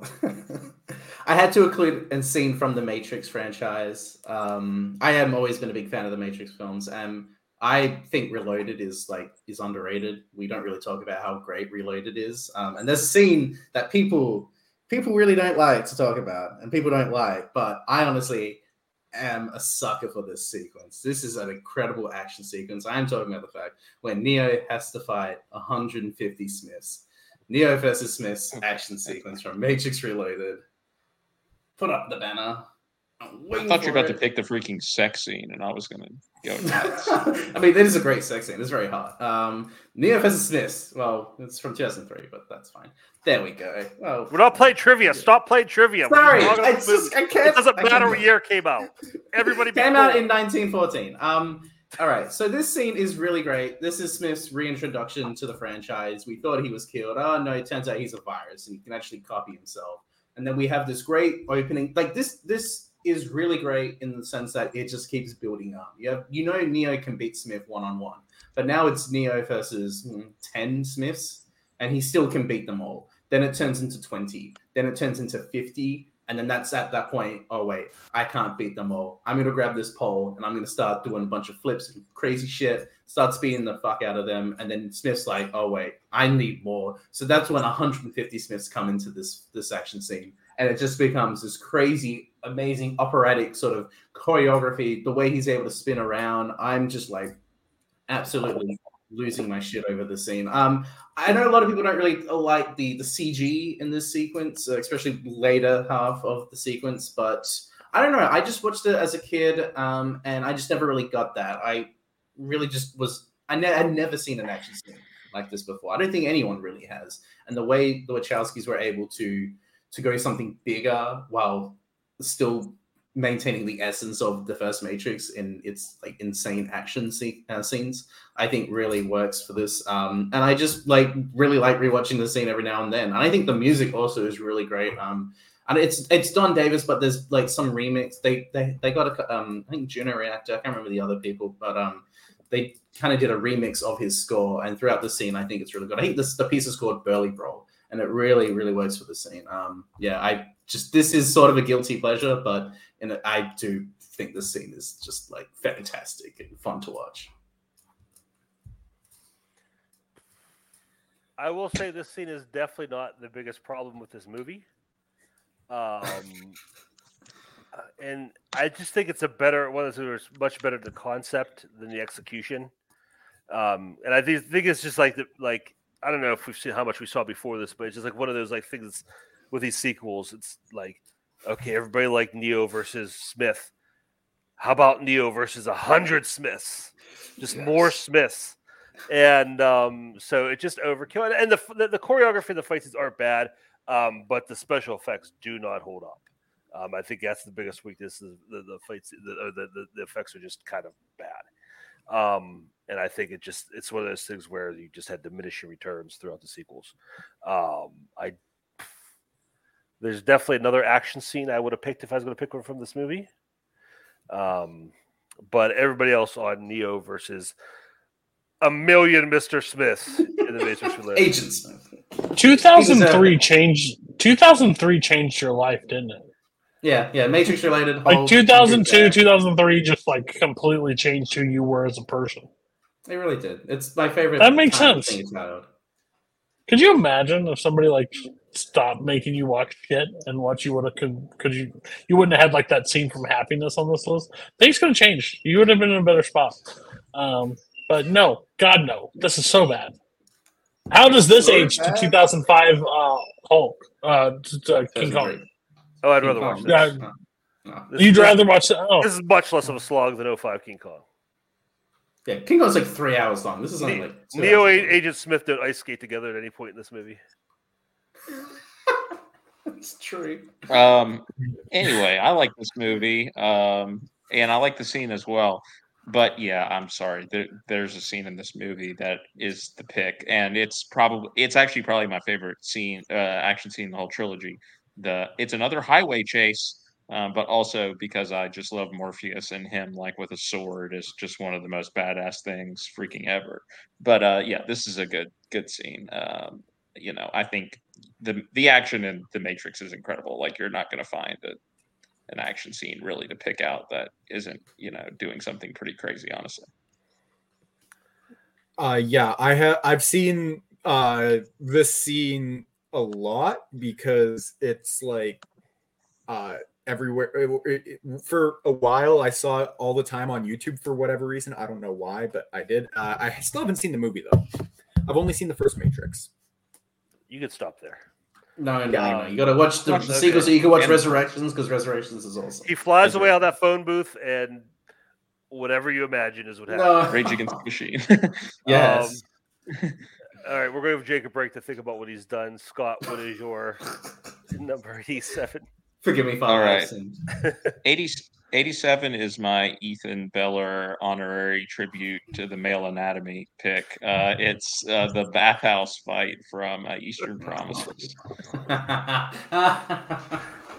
um, I love this movie, first of all. It was in my top 100. But yeah, I mean, look, this is the scene from this movie. Um, it is one of the, you know, if not the most brutal fight scenes that you will find in any movie. Like, it genuinely feels um, like you're right there watching a nude Viggo Mortensen just like getting it, you know, getting into an absolute knockdown, drag out fight with this other guy.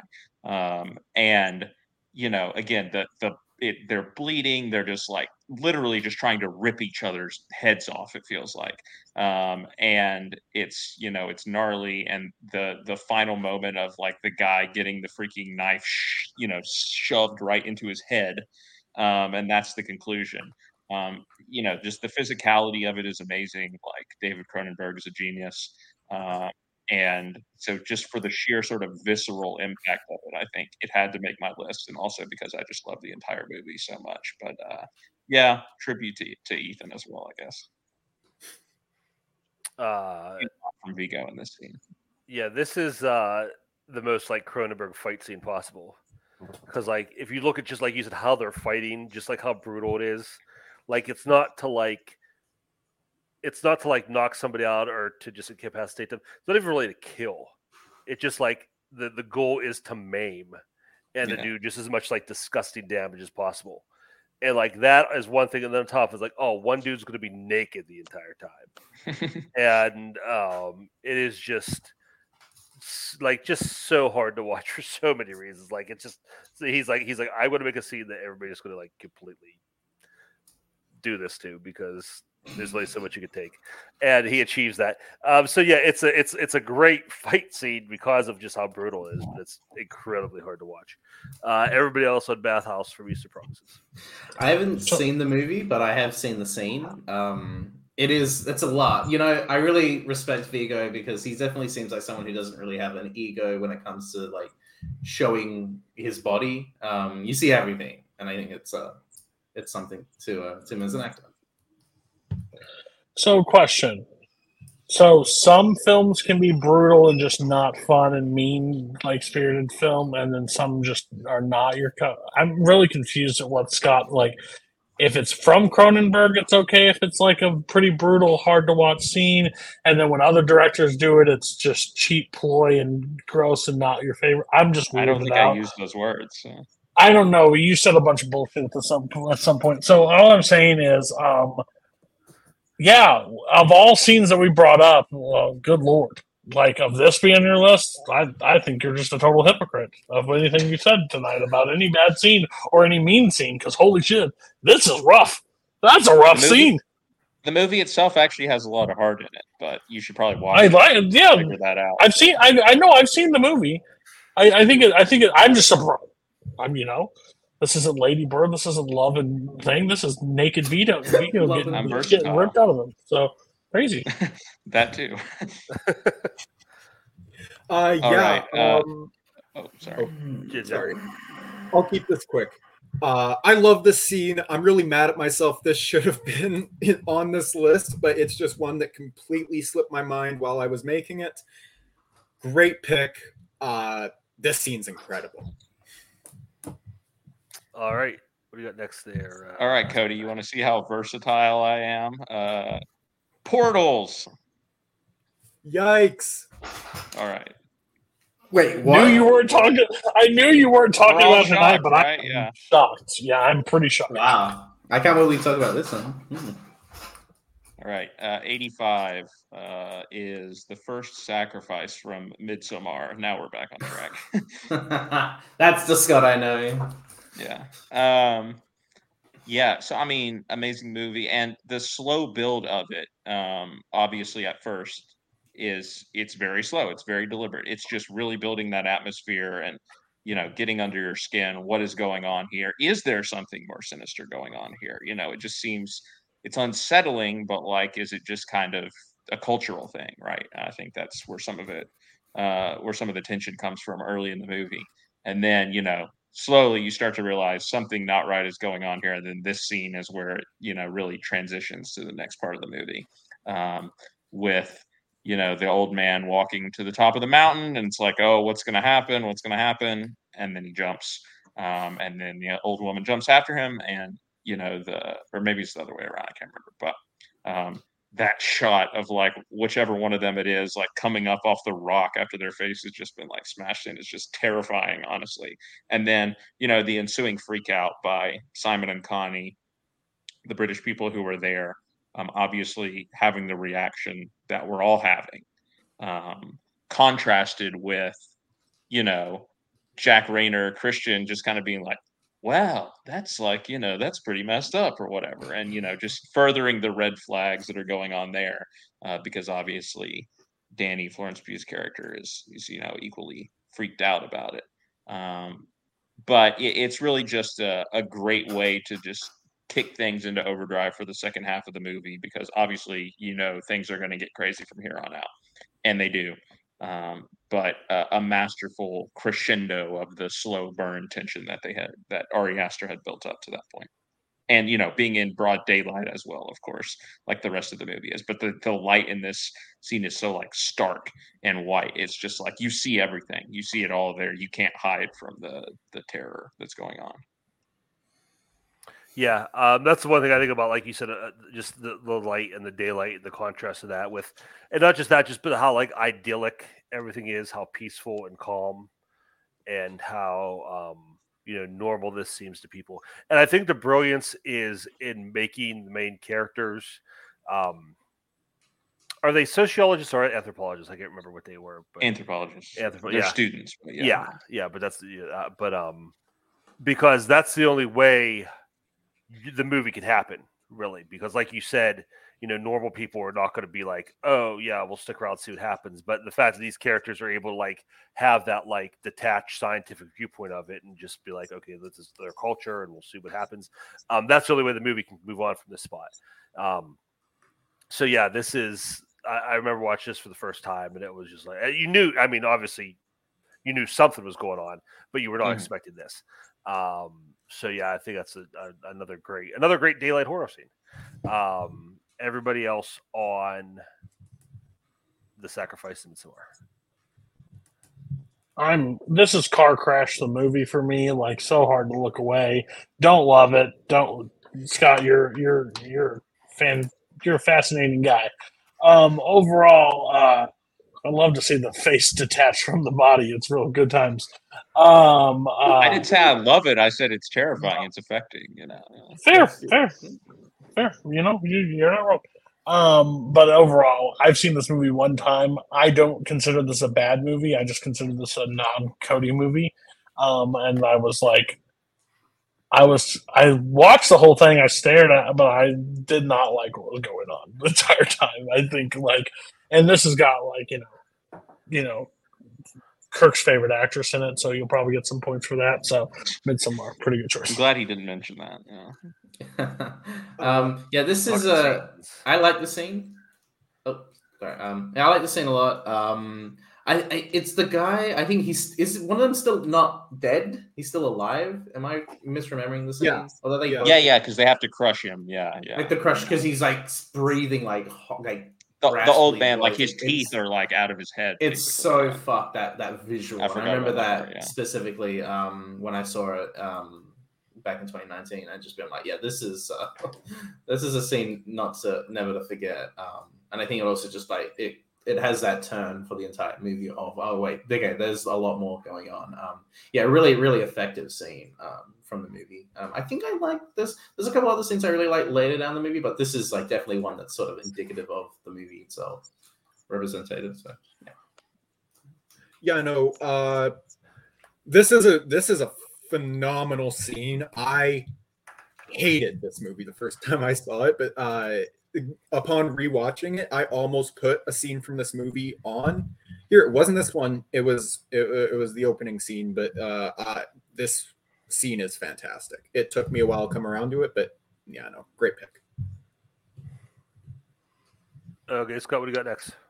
All right. Uh, I have another one Cody's gonna love, but uh, from the French Dispatch, this is the the mural reveal scene.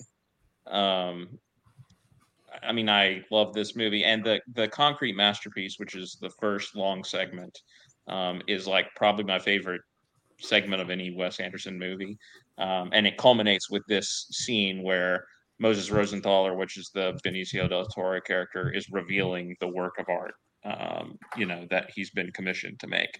Um, and first of all, the the two words as to why the number one most amazing thing about the scene, Adrien Brody, um, his performance in this scene as Julian Cadazio, the the guy who commissions him to make the painting, is hilarious. But you know, one of the hardest I've laughed in a movie in a long time when I watched this in theaters. But his motor mouth, you know, delivery and everything, it's kind of like he's almost um, following up his Grand Budapest Hotel character in a way, but he's not too far from that. But um, you know, first the the mural being revealed, and like he's not a guy who knows that much about art. They make that pretty clear, but like he sees something in this and pays him an obscene amount of money.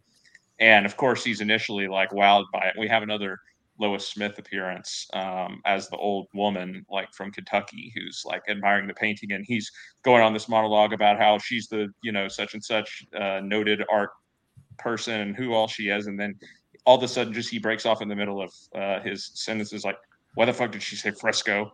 Uh, because he realizes that the the painting has been painted into the walls um, and is not going to be something that he can take and you know hang in a gallery or whatever do do what he wants with it. Um, and you know they have a, an argument a fight breaks out where he's chasing after him in the wheelchair and then Léa Seydoux trips both of them and they fl- go flying. It's some great slapstick.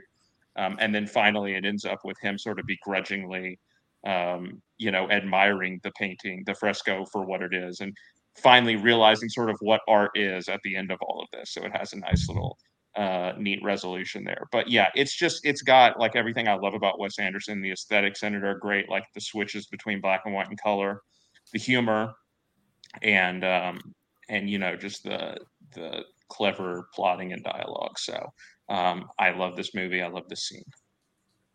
Yeah, this is a great scene. Uh, maybe the best from the movie. Uh, I think, like you're saying, like with the slapstick humor, like when that fight ensues, like it's all like you know they're doing it like all slow motion, everything. Um, so many movies try to do like that, like old time screwball comedy thing, and ninety nine percent of the time when modern movies do it, it just falls flat because they're just completely imitating what's come before, and um, it just looks really cheap and generic, and I usually hate it. But I think he does such a good job. I mean, this is like this segment specifically in the movie is like maybe like the most Wes Anderson thing, Wes Anderson thing Wes Anderson's ever done, and um, this scene like totally has his stamp on it, and it does that like slapstick comedy, but as his his type of thing. So um, no, I think it's really funny. I really enjoyed the scene uh, when I saw it. Uh, one of my favorite highlights of the movie for me. Uh, everybody else on the mural mural reveal. Yeah, French just. Um, I haven't seen the movie since cinemas back in last year. Um, so my memory is a little foggy um, on the scene itself. Um, I like the movie a lot. It's just one of those things where I don't know if I just like with a lot of with specifically Grand Budapest. That's a movie that I liked when I first saw, and it was when I watched it multiple times where I really started to like fall in love with the movie. I feel like that will be the same case for French Dispatch. Um, it's on Disney Plus, so I can just rewatch it whenever. But I do want to rewatch it just so I get more so I really connect more with the movie. Um, but because weirdly enough, the the first segment is my least favorite, but that's just because I like the other segments a little bit more. But then again, I've only seen it once. I imagine my opinion will probably change when I rewatch it. Um, but yeah, yeah, I haven't seen it.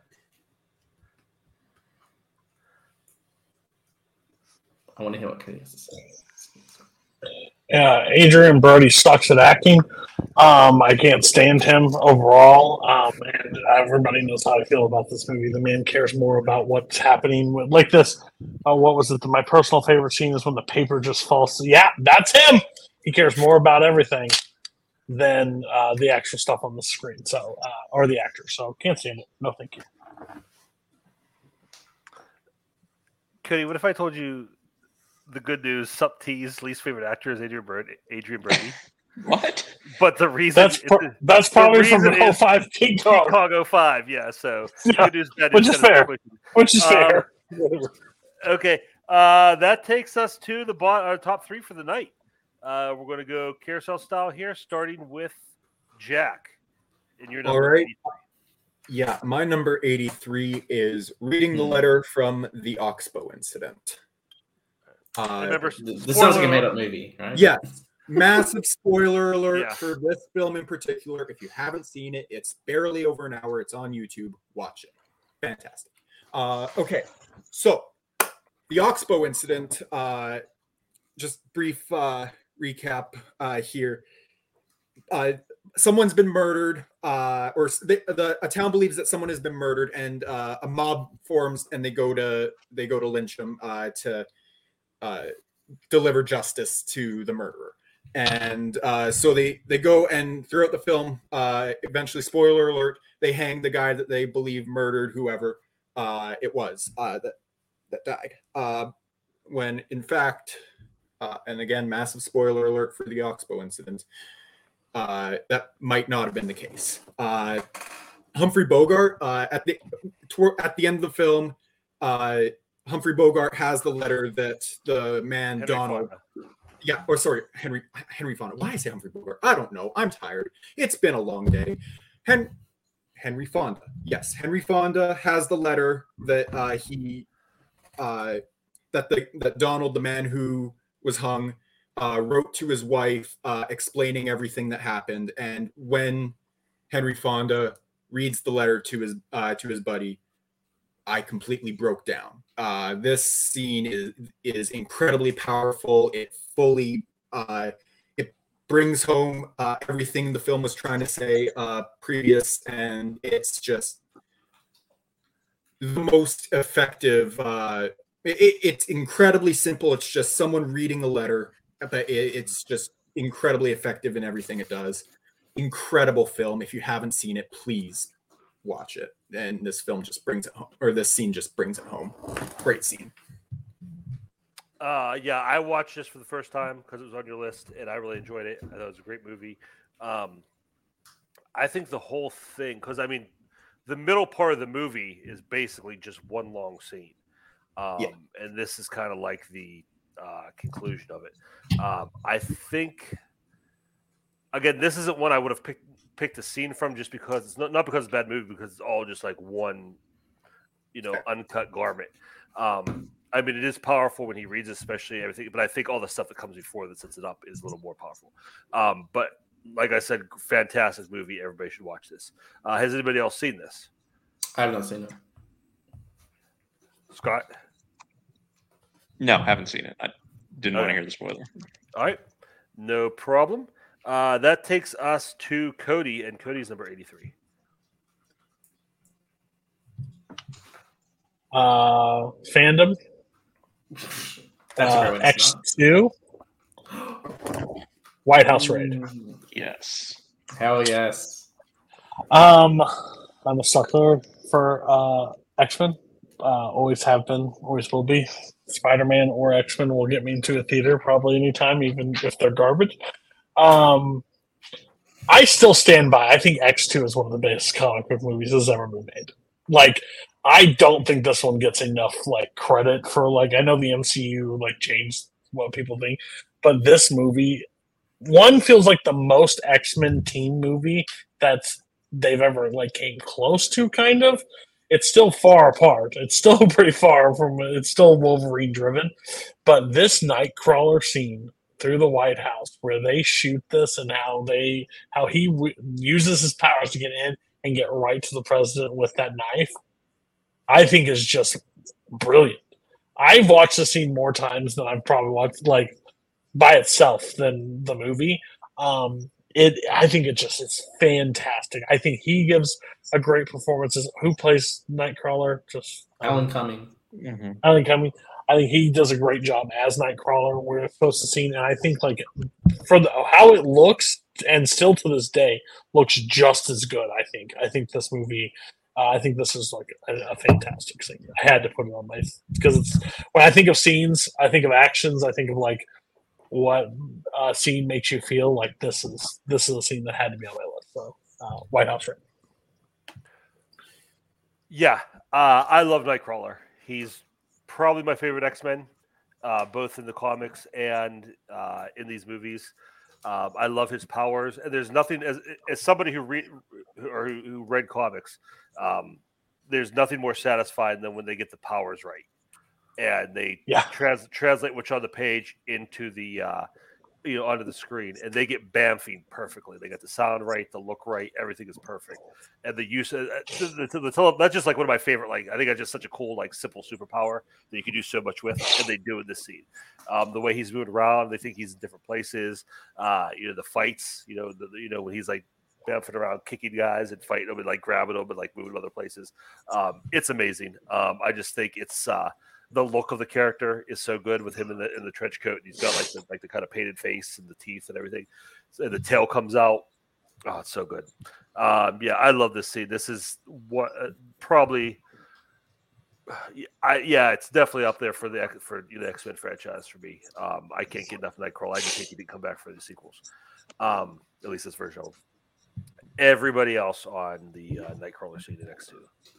Uh, what a way to open the movie. Like it's just this sequence. It's um I really love the use of classical music um in movies, and this is like one of the best ways. Like it uses it to just really create how cinematic the experience is. Um, this started like an obsession with teleportation as a power for me. Like I'm this and the movie Jumper, weirdly enough, where I was just like teleportation. That's a power I would definitely love. Um, and the way that I don't want to talk about him, but the director uh, uses uh, Nightcrawler's powers during the one sequence or the one moment where he's in the white, he's in the actual the what's the the hole the like he's in the actual room. I can't remember Oval the, Office, the Oval Office. Oval thank. Office. I forget you're not American. I'm not American. Um, and it's just a slow mo shot of him Slow-mo punch- kicking kicking, teleport, punch, teleport, flip, teleport. Like that whole sequence, it just plays out so well. Um, and I think, yeah, I think Nightcrawler is definitely one of my favorite uh, mutants, one of my favorite superheroes, honestly.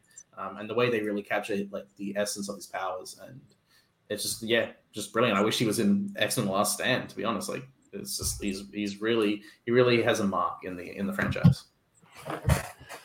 Yeah. Uh, if you're gonna pick just a single scene from the X-Men franchise, then this is definitely up there uh, for me. Uh, especially, especially in the the first three movies, this is the scene. Uh, it's in, it, it's absolutely incredible. It was on an early version of my list, fell off unfortunately, but glad Cody had it.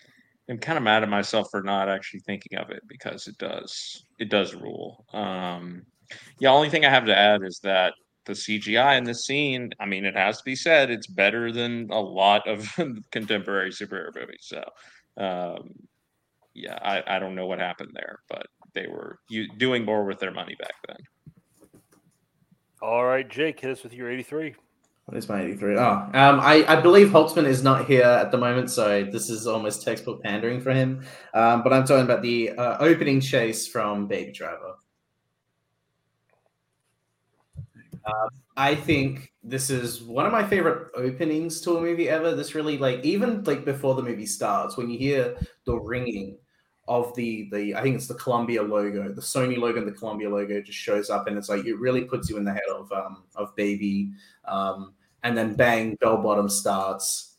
You see them go out the car, and it's just him, and it's not even focusing on the robbery. It's just focusing on what baby doing while he's just waiting in the car. He's listening to bell bottoms, and I'm just like, I don't know if we've all been there, but we're all just ha- hand boning to the song, playing around in the car.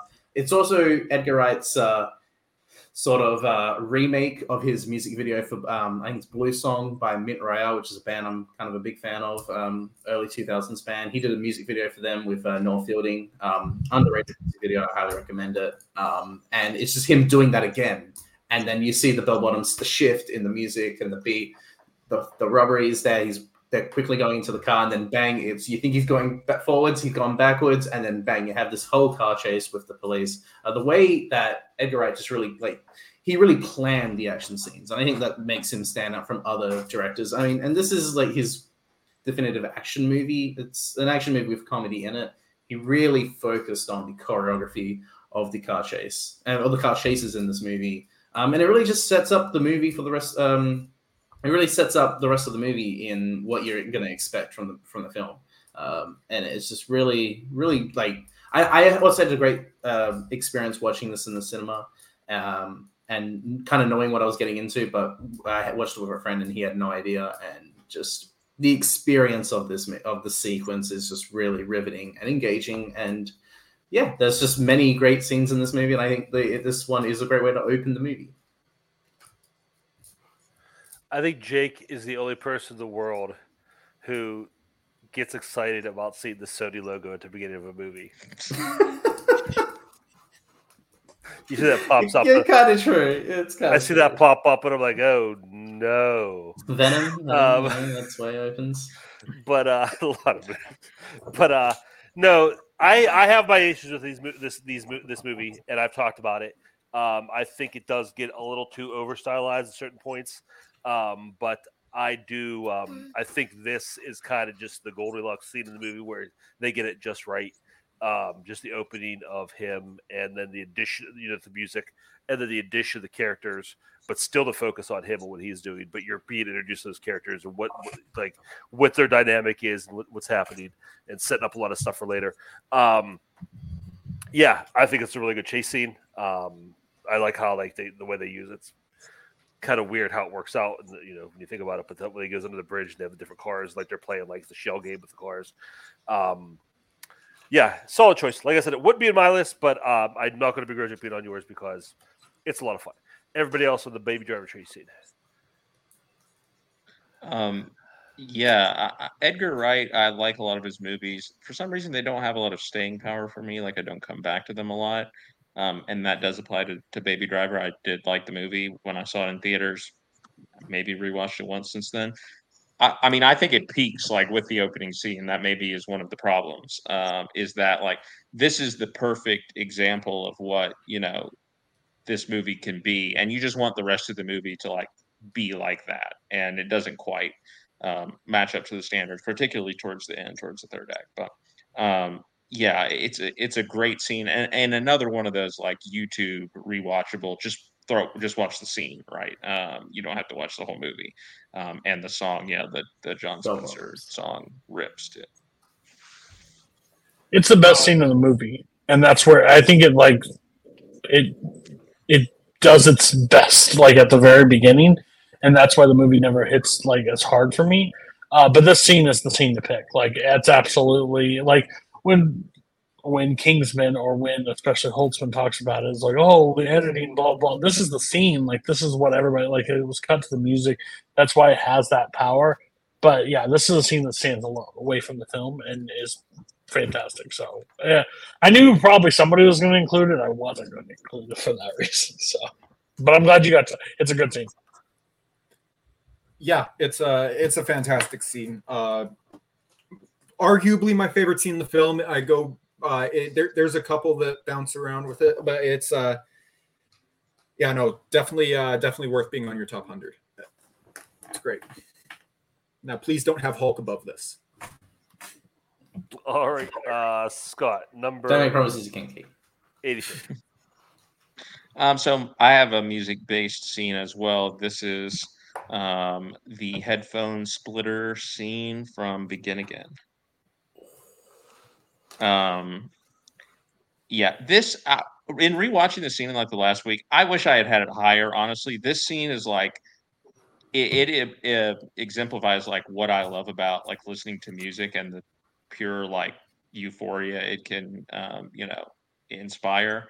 Um, this is like just it starts off with the two main characters. Um, you know, Mark Ruffalo's character has the headphone splitter hanging from the ceiling in his car, and they just decide to to try it out. And they start off they are listening to "Luck Be a Lady" by Frank Sinatra and walking around New York. And I love New York, and that's just like you know. Amazing feeling of just walking around listening to music there with all the lights and everything and um, then they go into the club um, and are listening to Stevie Wonder, and everyone else, of course, is you know dancing to EDM, trap, whatever's playing in there, and they're listening to Stevie Wonder for once in my life, um, and just like you know feeling themselves dancing along with everyone else.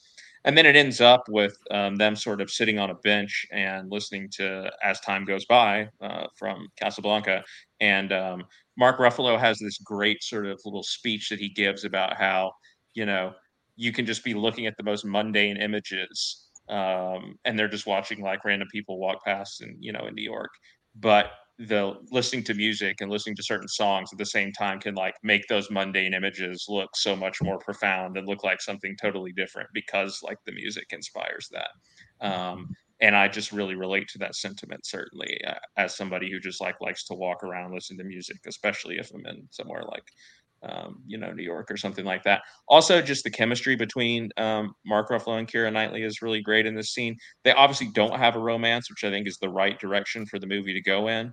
But again, it kind of speaks to like what music can do. That in this moment, like they have the real spark between them, um, but not necessarily because you know they love they're in love with each other. They need to be together or anything. But it's just like they're sharing in the you know passion of that moment and the you know the emotions that the music is bringing to them. So this scene is so good.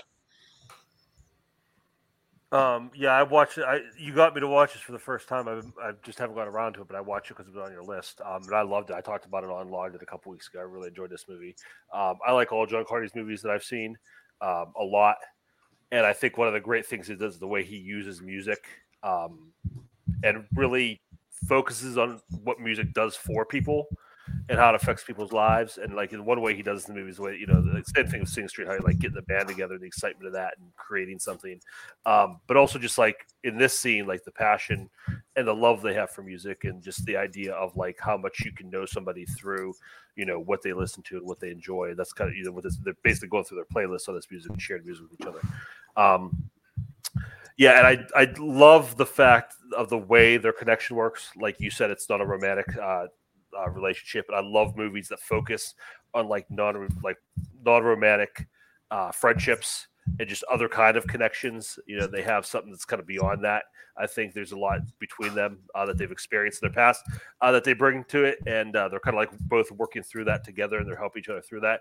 And so, uh, yeah, I just love the way that works. And like you said, this scene specifically, when they get that that club, and you know they're surrounded by all these people, but it's just the two of them experiencing that thing. Um, so yeah, I think this is uh, I, there's there's better scenes in the movie, but I think this is the best scene uh, with the involving just the two of them and what they what they have going on. Uh, everybody else on uh, begin again. Headphones. I'm annoyed. I wish I would have put this on there. I saw this just recently, so I didn't, and I haven't seen it enough to like. I couldn't pull scenes in my head like at that moment to like what. But as you were describing it, it I I love the scene when it happened. It's my favorite John Carney movie, so I just wish I would have included it. But I'm glad you did because I think it's a great scene.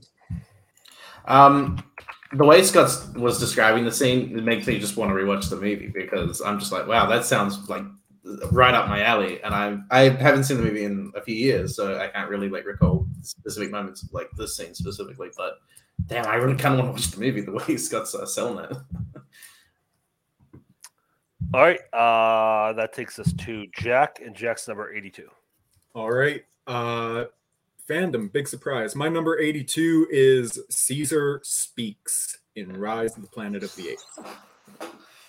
This is one of just the greatest uh, mic drop moments in a movie because the entire film, uh, Caesar, he's this uh, he's this hyper intelligent ape, uh, but uh, he he's in this uh, he's basically in this animal con- uh, control facility with a bunch of other chimps and gorillas and uh, just a bunch of other apes.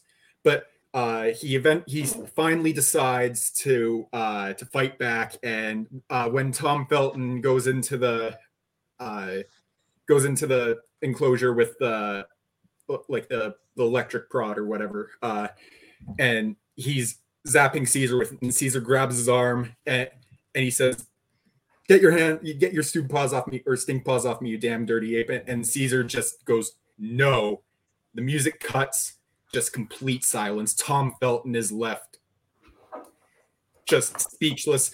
Buck the gorilla in the cage is shocked uh, at this moment, and Caesar uh, breaks all the apes out and just goes and wreaks havoc uh, on on uh, San Francisco as as they try to escape. It's the perfect moment. Uh, it, it, this moment couldn't have been done better. It's my favorite moment in the new trilogy, and one of my favorite moments in the entire series. Uh, just phenomenal moment. Cody, you had it earlier. Yeah. Um, yeah. So I love the scene because of how it, I think made me feel in the theater the first time I watched it. Um, I didn't have a lot of knowledge or care for the Planet of the Apes movies prior.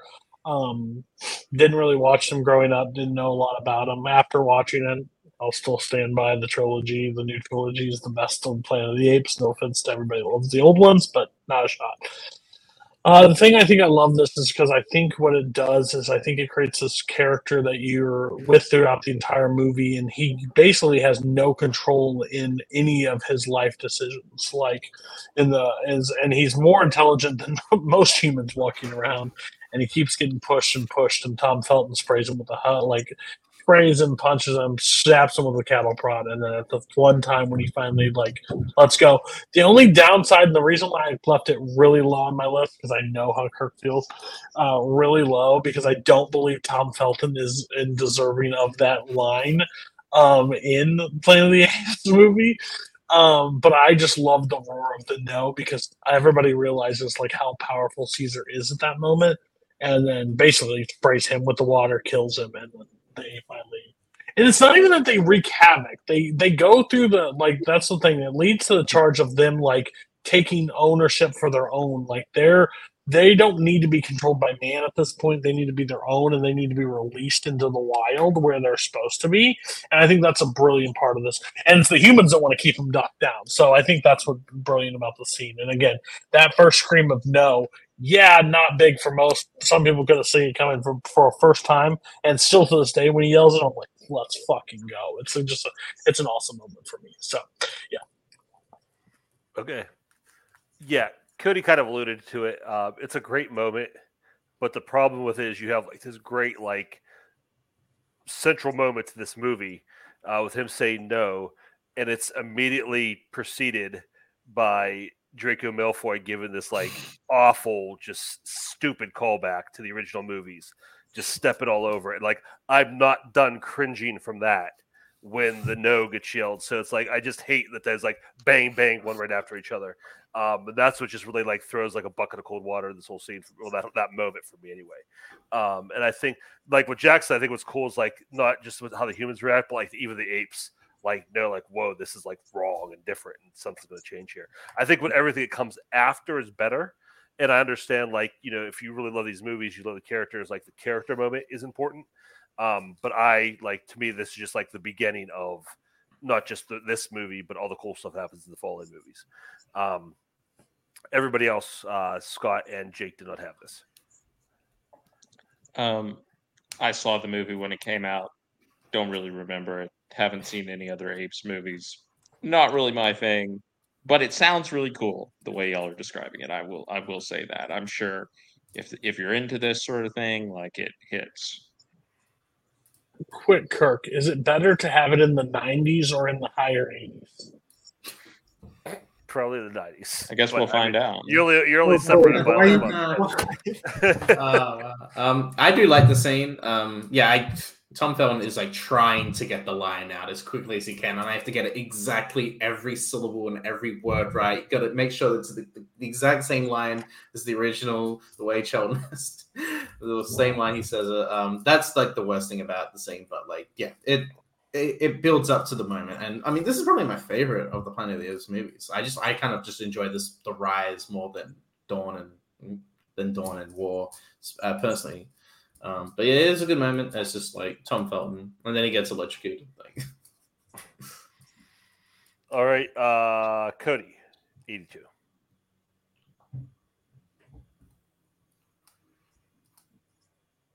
Uh, so I went with.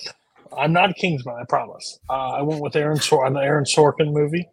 Um, I went Oh, I know what it with is. no. I went with Molly's Game. I went uh, going full tilt. Um, so this is the scene where, again, crap, I'm going to be terrible at this because I can't think of the. But a regular at the poker game basically is playing um, playing poker, and um, he's playing like he normally plays. Everything's going fine. He's in a hand with this terrible poker player named Bad Brad at the at the poker table, and he gets in the hand like. And again, so the reason why I picked the scene one, I love poker. Absolutely love poker. I love everything about poker. I think it's one of the most fascinating games to watch when this scene happens, the reason why I think Sorkin does a really good job with Molly's game, he doesn't beat you over the head with poker analogy and like he, he basically teaches you throughout it. Uh, Harlan, yeah, Harlan, thank you. Um, Harlan is playing, and Bad Brad like he lays down his cards because he thinks the person across from him has a better hand than him, and he goes, "Ah, you had the king." Nope, only the king I had was the one in the middle. And he's like, "Oh, you had a pair." just the pair that's in the middle and flips over the card and like everything in him from knowing poker breaks he can't read anything he can't do anything and he's just making bad beats the bad calls the rest of the night everything and he keeps going to molly and like taking lines of credit and he's supposed to be home for his birthday like the i think it's a birthday party the next day and he just keeps like going more and more in debt. Give me another five hundred thousand, I'll get it. Molly's trying to talk him out of it. It's a bad thing. All the other poker players from around the area are coming to play like for a couple hours with him before work because they he is just giving the house at this point. Everybody knows that he can't walk away. He's just trying to get even. And then the scene finally goes where he's in a showdown with somebody. He has the right cards. He's playing everything the right way, and he's got like a full house. And he said, and the the Molly uh, Jessica Chastain's character pops up. The only thing that can beat him is a king full house, and the card hits, and he like he loses it. Like he loses on the dealers. Like you fucking piece of shit. You cheated me all night. Like throwing shit at him. Like mad. And like they go to the terrace, and he's like, I don't have it. I I don't have it. Like borrowed all that money, has none of it to pay any of it. Like none of that stuff is there, and you get that sinking feeling. And like the most like heartbreaking moment is she filed the, for divorce three days later from Harlan. Like Harlan lost everything in the matter of twelve hours, basically. And I think it's like one of those player like it's like a character study of one character you know nothing about in like a, f- a five to ten minute scene and i think it's brilliant what sorkin does with his like his dialogue what he's able to create and everything about it i've said this like i'm on the record now i think molly game is my favorite thing like well my favorite director work from sorkin i love molly's game too. like Oh, high I mean, come on. Yeah. What? There's no direct competition with Molly's game as far as direct. Okay, how- Sorkin. well didn't he do trials of chicago 7 That movie sucks. well the, the don't tell that's oh, okay i okay i put this over i would I will kill people today, Leo. I will kill people with this cricket bat. I will put this over the social network now for me as watchable movie, rewatchable movie. That's where I'm at in this thing. So that's fair. Fine. I again, I'm not a movie trivia. I couldn't tell you what he directs and what he doesn't. His involvement. There's only one movie that he's written that I would put high, but that's where I'm at. See, Um, yeah, this is. uh I'm not a big poker guy, so that aspect of it doesn't like enthrall me. Um, but I think it's a great scene to bring up for this show because, like you said, it's it, this this guy's story could be a whole movie, and they give it to you in one scene. It starts out so heartbreaking because it starts out like she said about yeah he was so excited about his wife's third you know he was talking about you know all this stuff he's doing for his wife, but he wasn't bragging. He was just honestly excited to be having this party doing this for his wife, and then it ends with him his wife leaving him and divorcing him. And it, like you said, just happens over, and she walks you through it. Just like it's so like it makes you, it makes me never want to play poker because like you just see like even no matter how good you are, how like just you're standing on the precipice that you can just collapse off of because of any idiot does anything wrong or you know you do anything wrong and it will destroy your life. Um, so it's kind of like a cautionary tale as well um, but it's all just one scene. Like I said, it's a it's a it's like a like a three act movie in one scene, and it's done so well. Um, so yeah, like I said, I don't love the movie. Um, I seen it. I didn't necessarily remember the scene, but going back and watching just the scene and uh, it, you know appreciate for what it is, perfect, uh, perfect scene to bring up on this show. Uh, everybody else on this scene from all these games. I haven't seen the movie since uh, in, two years ago when I had to play Scott and Ethan, and they used uh, written by Aaron Sorkin. So my memories all fuzzy on this scene and the movie. Um, I like the movie. I'm a casual poker player. Like I like poker. Um, I'm not as big as my, my brother. Um, he's a he's a massive poker fan. I do say um, Michael did call. Uh, we were talking about this. Uh, there's a chat with uh, Michael Paul and I um, yesterday. He was like, Cody just talking about Molly's game, but he's gonna have that one scene from the movie in his in his top 100, and he called it. So just want to shout out Michael for that. Um, yeah, I've not seen the. I can't really exactly remember the scene. It's been a while. Um, I didn't want to rewatch it just out of curiosity. Like, I don't think this movie's bad or like.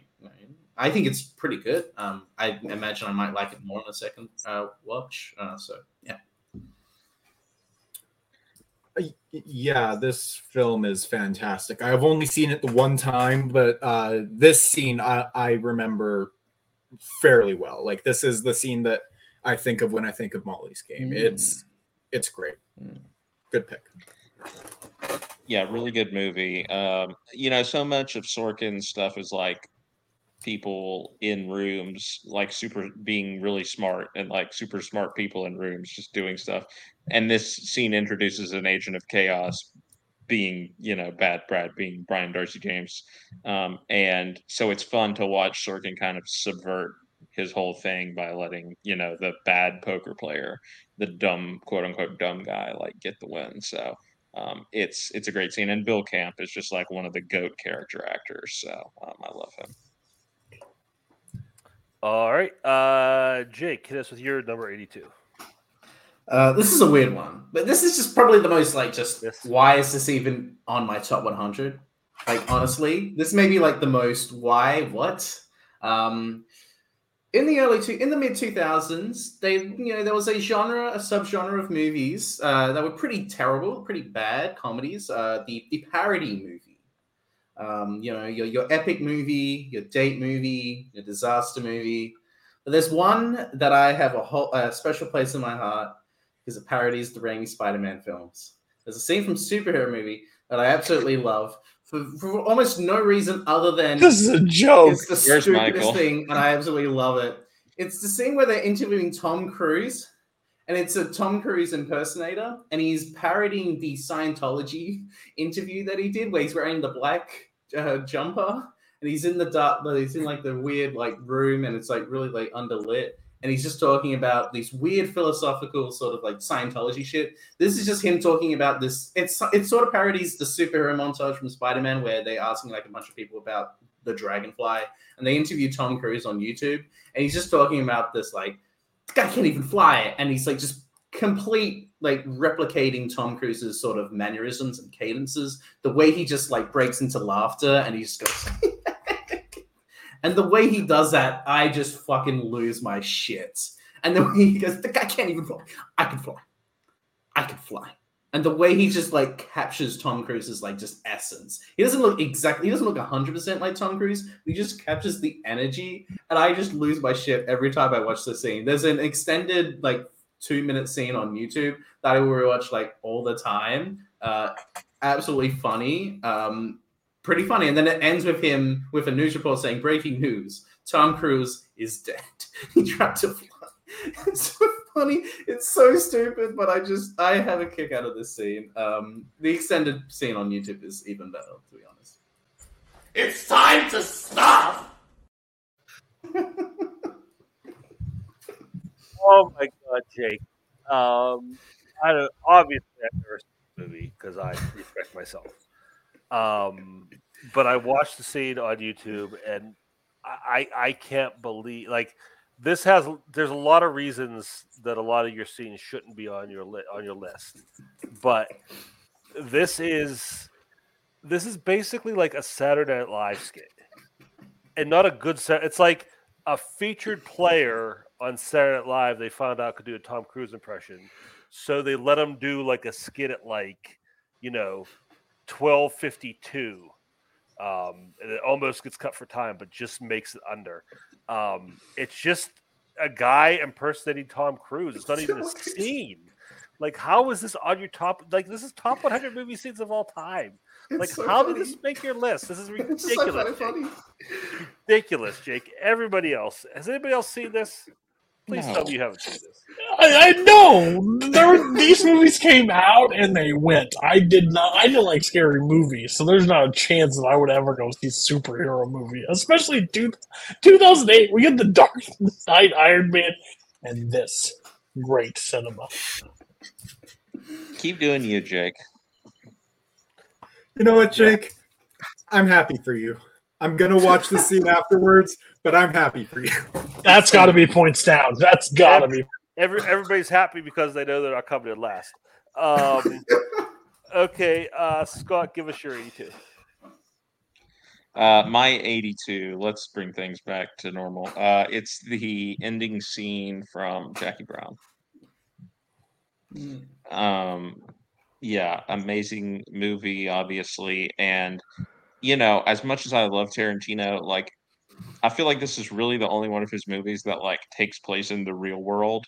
Um, also, maybe because it's you know adapted from a novel by Elmore Leonard as well. It's I think the only adaptation that Tarantino's done. But um, anyway, uh, so the characters feel very real, and in particular, Max Cherry, the Robert Forster character, which is like one of my favorite performances and characters, um, like in any movie, um, is a great example. But also Jackie, um, and you know, this last scene is where they connect again a few days after the events of the movie um, at Robert Forster's office, and they have like this sort of bittersweet final conversation, and um, she asks him to come to Spain with with her, and he you know basically says that he can't like is kind of blowing her off like i got you know i got to be here and you know do my job do do my work um and then they you know they kiss and she leaves. And really like the moment of the scene is her like driving away and him him on the phone with like a new client. And he's like can i you know call you back in about 20 minutes? Not because he has anything else go- that's going on but just because like he just needs to be like in his feelings basically for a while. Uh, and like just the look on his face with like the smeared lipstick on him as wa- watching her drive away and him like kind of part of him wondering if he did the right thing but the other part of him knowing he did the right thing but also that it like feels terrible uh, because he just wants to leave with her and then of course the final you know moment of of jackie driving away and you know kind of sadly singing along to the across 110th Street, the song that opens the movie. Um, it's such a perfect, perfect way to end the movie, and you know, real like moments of humanity again that you don't really expect necessarily from a Tarantino movie. and I don't mean that as a criticism, obviously, but um, it is a nice sort of counterpoint to a lot of um, you know the scenes that we'll probably talk about with Tarantino and um, what you normally expect from him. And I just love the performances and characters so much in this scene and in this movie. Yeah, it's been a while since I've seen this, so I don't remember all the details of the scene. Um, but I do really like the relationship between the two of them. Uh, I feel like is this? I can't think of any others off my head. This is like oh, like the real, like, only like real like romance that Tarantino's ever done. Like I, I don't think he's ever been like a, um, just like this kind of relation. I mean, there's been a, like relationships, but usually they're kind of like Rick, Rick, Rick uh, Dalton and Cliff Booth. You don't think that's a romance? um, but yeah, I, I just like, and I, I like movies where Django and his wife. Sorry, go on. Yeah, the, you're right. You're right. But I mean, that wasn't necessarily like those weren't like the 2 Mhm. focal. I know what you mean, yeah. yeah. Um, more traditional relationship like this. I guess I should say traditional is word. Um, but I really like the way he handles it. I just like movies where characters like are they're not meant to be together. Like they're they're together for a certain for a reason, a certain amount of time, and like once that's over, it's done. And it's like hard to accept that, um, but you have to because like it's, you're not built to be together. It's like you know you kind of want to be. Um, and I think they had it really well. And I think it's just nice to see like these kind of characters like they're not like 20 years old and like you know they, they they've lived they've had experience and like they Mhm. they know what they're what they're doing um so no it's it's a solid like i said i gotta go back and watch it to, to really get the details but I think it's a good scene. uh, everybody else on the end of the This is one that I need to revisit. Um, I know it went up really high on my last rewatch because I was very down on it the first time I watched it. Um, because I was like, I think I watched it under the thing. I was like, oh, Tarantino, I like his work, and then I watched this, and it's not like in the same like the way the other movies are. Um, but I really enjoyed it. I I don't want to just go back and watch the um the final scene. I'll have to watch the whole movie, but um, yeah, I think it's I think it's an excellent choice. I think it's I think people need to give this movie more uh, credit than when they give the rest of his movies a ton of credit. This is definitely one that deserves the credit. Uh, yeah, I haven't. I need. I like Cody. I need to revisit this movie. This is this and The Hateful Eight are the only two that I've um, Tarantino movies I've seen once. Um, and which is kind of weird. I, I'm a big Tarantino fan. I love his movies. It's one of the first filmmakers I kind of like started to really like love. Um, I got to rewatch Jackie Brown just to be clear. Um, I do like the scene. I do like how it ends. And I like how she's in the car and she's like singing, or she's lip singing the across 110th Street, um, which is a great scene. I like how the movie bookends uh, with that with that song. Um, it's just yeah, it's one I got to rewatch. Yeah, definitely, uh, definitely a great scene to include on your list. I haven't seen the film in a, a couple of years, but uh, it's one I definitely need to rewatch. But uh, this is top tier Tarantino for me. I love this film. All right. Uh, that takes us to our final movies of the night. Jack, number 81. All right. Uh, it's my favorite scene from one of my favorite horror films of all time. It's Glen's death from the first Nightmare on Elm Street film. Uh, I love this film, but this is this is uh, the moment from this film that I think of when I think of this movie. It's brutal. It's over the top. Uh, Johnny Depp uh, has by far the most memorable death in the entire franchise. Uh, he gets pulled into his bed and uh, an ungodly amount of blood just sprays out of his mattress and covers his entire room. And it's over the top. It's gratuitous and it's fantastic. It's the it, it's entirely in line with everything else going on in this film, but it uh, it's just it's one of the greatest death scenes ever put to film. What the fuck does that mean? It, it, it's just yeah, no, I love that. Uh, if you, especially if you look at uh, how this, uh, how they filmed it, uh, uh, constructed the set to uh, send all the fake blood out of uh, out of the bed. It's great, uh, and just the entire film. Uh, th- this scene in particular is just master masterclass uh, horror filmmaking for me. I love it. Um, yeah, it's a fun horror movie. Death. Um, I don't like uh, when you set up like, oh yeah, I remember this scene, um, but it's not something that I don't know. Um, if you're super into horror movies, which I don't, I, I don't, I think you're probably just watching some more than anything, right, Jack? Yeah, but I'm. Uh, I I did initially watch this for fandom, but I've rewatched it the most of any other horror icons films, and it's just it's become one of my favorite horror films. Yeah, I just, I just, I don't know. I just feel like I don't know, like it's not, it doesn't feel top 100 wins for me. It's a, it's a fun, it's cool, it's a cool effect. Um, but it, it's so fast. That's the other thing. I, I didn't. I went back and rewatched it. Realized how fast it happened. Like it's not, there's not a whole lot to it. Um, everybody else on Glen getting blood splattered in Nightmare on Elm Street. Um, yeah, Okay, he wants to go last time. it's. I think. I mean, I think I think Friday the Thirteenth sucks. Oh, not Friday the Thirteenth. The Nightmare on Elm Street sucks. both suck. Fair, fair. I'll say both suck. That's right. What I'm on this thing. I've never liked Freddy Krueger. I think Freddy Krueger sucks. Like overall, is like I think he's like the way he talks and like that stuff's cool. But overall, I just think it's like this one is just classic. Like for Nightmare on Elm Street is just like over the top, like over like blood pouring everywhere to be just for that effect. And I think I think that's what they were going for to like stand that time. But overall, I don't think the death that impressive. And I I think there's other deaths throughout Nightmare that would be considered, I guess, cooler than this. I think this is most iconic. Is it cooler than the rest? No, for me. So yeah. And stuck in the middle with you. Gosh, if we're gonna put that at that low and this this high, oh, do you even know how to I construct mean, a list, man? Doesn't, doesn't matter. I mean, I'm trying to win here. Shut up. Uh, okay. Um, Yeah, I was just gonna say it's a really good scene. Um, I like the movie. Um, you know, I enjoy the more sort of over the top operatic type violence and stuff like that. So that's actually a, a plus for me, honestly, in, in the scene. Um, I, I think you know problems with the movie notwithstanding or the franchise in a vacuum, this scene is really memorable and um, and everything. So I you know commend the pick.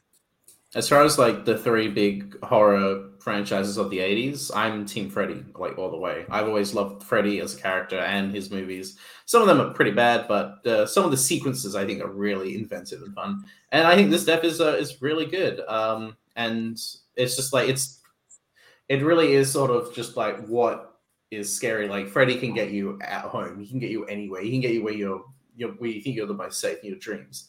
And the way it plays out in that sequence, where the, just the bed goes down and then just the, the, the blood comes out is is really well done. I, it's one of the best death scenes in horror history, if I'm being completely honest. Um, and it, he's killing Johnny Depp, so that's just doubly uh, even more effective scene, if I'm being honest. Wow. Right. Um, Cody, uh, what is your number 81? no shame whatsoever on this one. Okay. 1993, Robin Williams, Mrs. Doubtfire, The Two Dates. Mm. Um, the sequence, the the situational comedy that he is able to create in this. I told Kirk, I sent it to Kirk today. I was like, it's 16 minutes. Looking back on it, it's a long effing scene, but it is brilliant what he's able to create in this. He's got a meeting with the executive of the channel trying to get a TV show booked. He's also on the date with his family dressed up as Doubtfire, and he's back and forth having to run through the bar. And not not to mention the the executive, uh, the uh, the runner of the studio, is double scotch chugging like to catch up with him throughout the night. So he's getting plastered as the night's going on. He's going to the wrong bathroom. He's like leaving stuff undone. He's coming back to the table smelling awful and like and also like fucking with uh Pierce Brosnan's character like as it goes on. Uh like she'll step away from the table and he'll be like, Oh, I've seen what she's packing in the bedroom. You better be you better be ready to compete. And like like just the different things and like sits there and like it all ends basically when he switches he sits he goes back to the dress completely as Doubtfire and like laughing with them and she's Hillard like blah blah blah. He's like, what? And like full gear is like, oh, and then he sells it as like I'll be the host of the show as this character, but then he messes with Pierce Brosnan's dish and starts choking. And help is on the way, dear. And he runs across the like runs across the thing to give him the Heimlich maneuver, which reveals that it's really him as Doubtfire. Um, I think it's brilliant. I think it's one of his best acting performances as like a comedian, like having to play both roles like in the same like moment and the chaos of the scene and like how everybody reacts to it. I think how Sally feels like like screams at the end when she finally sees who it is. I think it's I think it's brilliant. Uh, I didn't have a chance to go back and rewatch the scene. Um, I know I've seen it, um, but yeah, I mean, I, and I, I think you and I have talked about this. I'm not the huge, the biggest uh, Robin Williams fan, but he is. Um, I think this is like the best use of his his talents and just his comedy. Um, so yeah, uh, like I said, I, I did. I want to rewatch this before we finish up, so I can score you on it properly. But I don't um, have a full member on it right now. Everybody else on uh, the two date season is Doubtfire.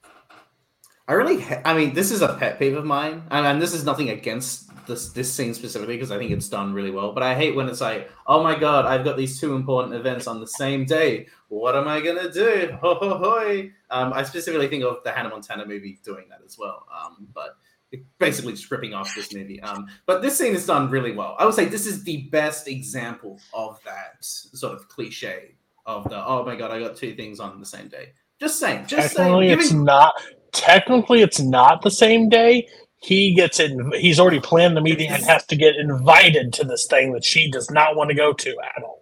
It's one of the things where it's like the exact same. It's the same. It's two events happening at the same time. That's what I'm saying. Anyway, um, I do really like the scene, um, and I think Robin Williams just like knocks it out of the park during the sequence. Um, I really love when he's just like constantly changing, and um, and I think he scares himself in the mirror when he realizes he's still got the face on. That that moment's pretty good. But I do love the revelation when he goes to the um to the executive, and then still in his he's in his Doubtfire outfit. And he's like that realization on his face of like, oh my god, I've just fucked. It.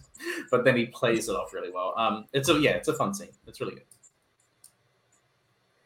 yeah, this scene is uh it's it's fantastic. It's it's the scene from Mrs. Doubtfire to include uh there all in all, yeah, no, uh I have to rewatch this movie. I I I wanted to put uh a scene from from it on on my list, but I just haven't seen this movie in like six years. It's been way too long. Uh and I couldn't think of any anything off the top of my head, so I just didn't uh put anything on. But it's a it's a great pick, so good job.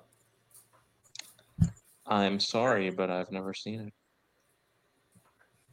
Yeah. Wow. All right. Uh, Jake Romas home. What's your 81?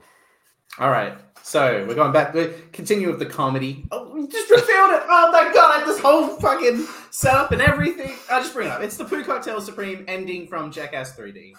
Um, an absolute great ending to Jackass 3D. Steve-O is in the the the, the um the, the the the what's what's it called? I can't remember. The cubicle. The uh yes, it's about to be slingshot. It's filled. Porta potty. The porta potty. Thank you. It's filled with shit. It's gonna slingshot up. Uh, Steve-O hates heights. Uh, he's cool putting a hook through his cheek and going out into the ocean, but he does not like uh, heights. Does not like bungee diving. So he's the perfect person to be doing this sequence. Uh, it goes up and he is covered in shit. I believe it's dog shit, but it's still shit and it's all liquid and it's fucking disgusting, but it is absolutely hilarious. It's a great way to end Jackass 3D. Um, it's the it's it's the best sequence. It's the best uh, scene from the movie, and then he starts throwing up, and it's vomit and shit, and it's just perfect. You see Jeff Tremaine just laughing, and he's like out of breath. He's just throwing up while he's covered in shit. Uh, it's just it is great. It's comedy at its finest. Um, it is a representation of uh, male stupidity. Uh, a true and American icon, Steve-O is, and it's just uh, it's brilliant, and it makes me makes me feel proud to be human and we, the stupid shit that humanity can do. And we're gonna celebrate it on screen by seeing Steve-O get covered in uh, shit.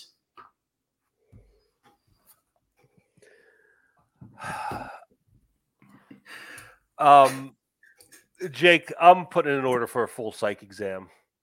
Um, between this and the happiness scene, and just your glee in describing both of them.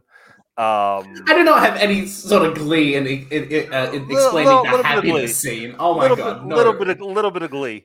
Um, something's wrong, and I'm saying Well, this. I'm saying this. I'm saying this as your friend. I'm not saying this to be like mean or like insult you or just do like normal like what your list sucks jabs. This is there, there's a problem here that we need to fix.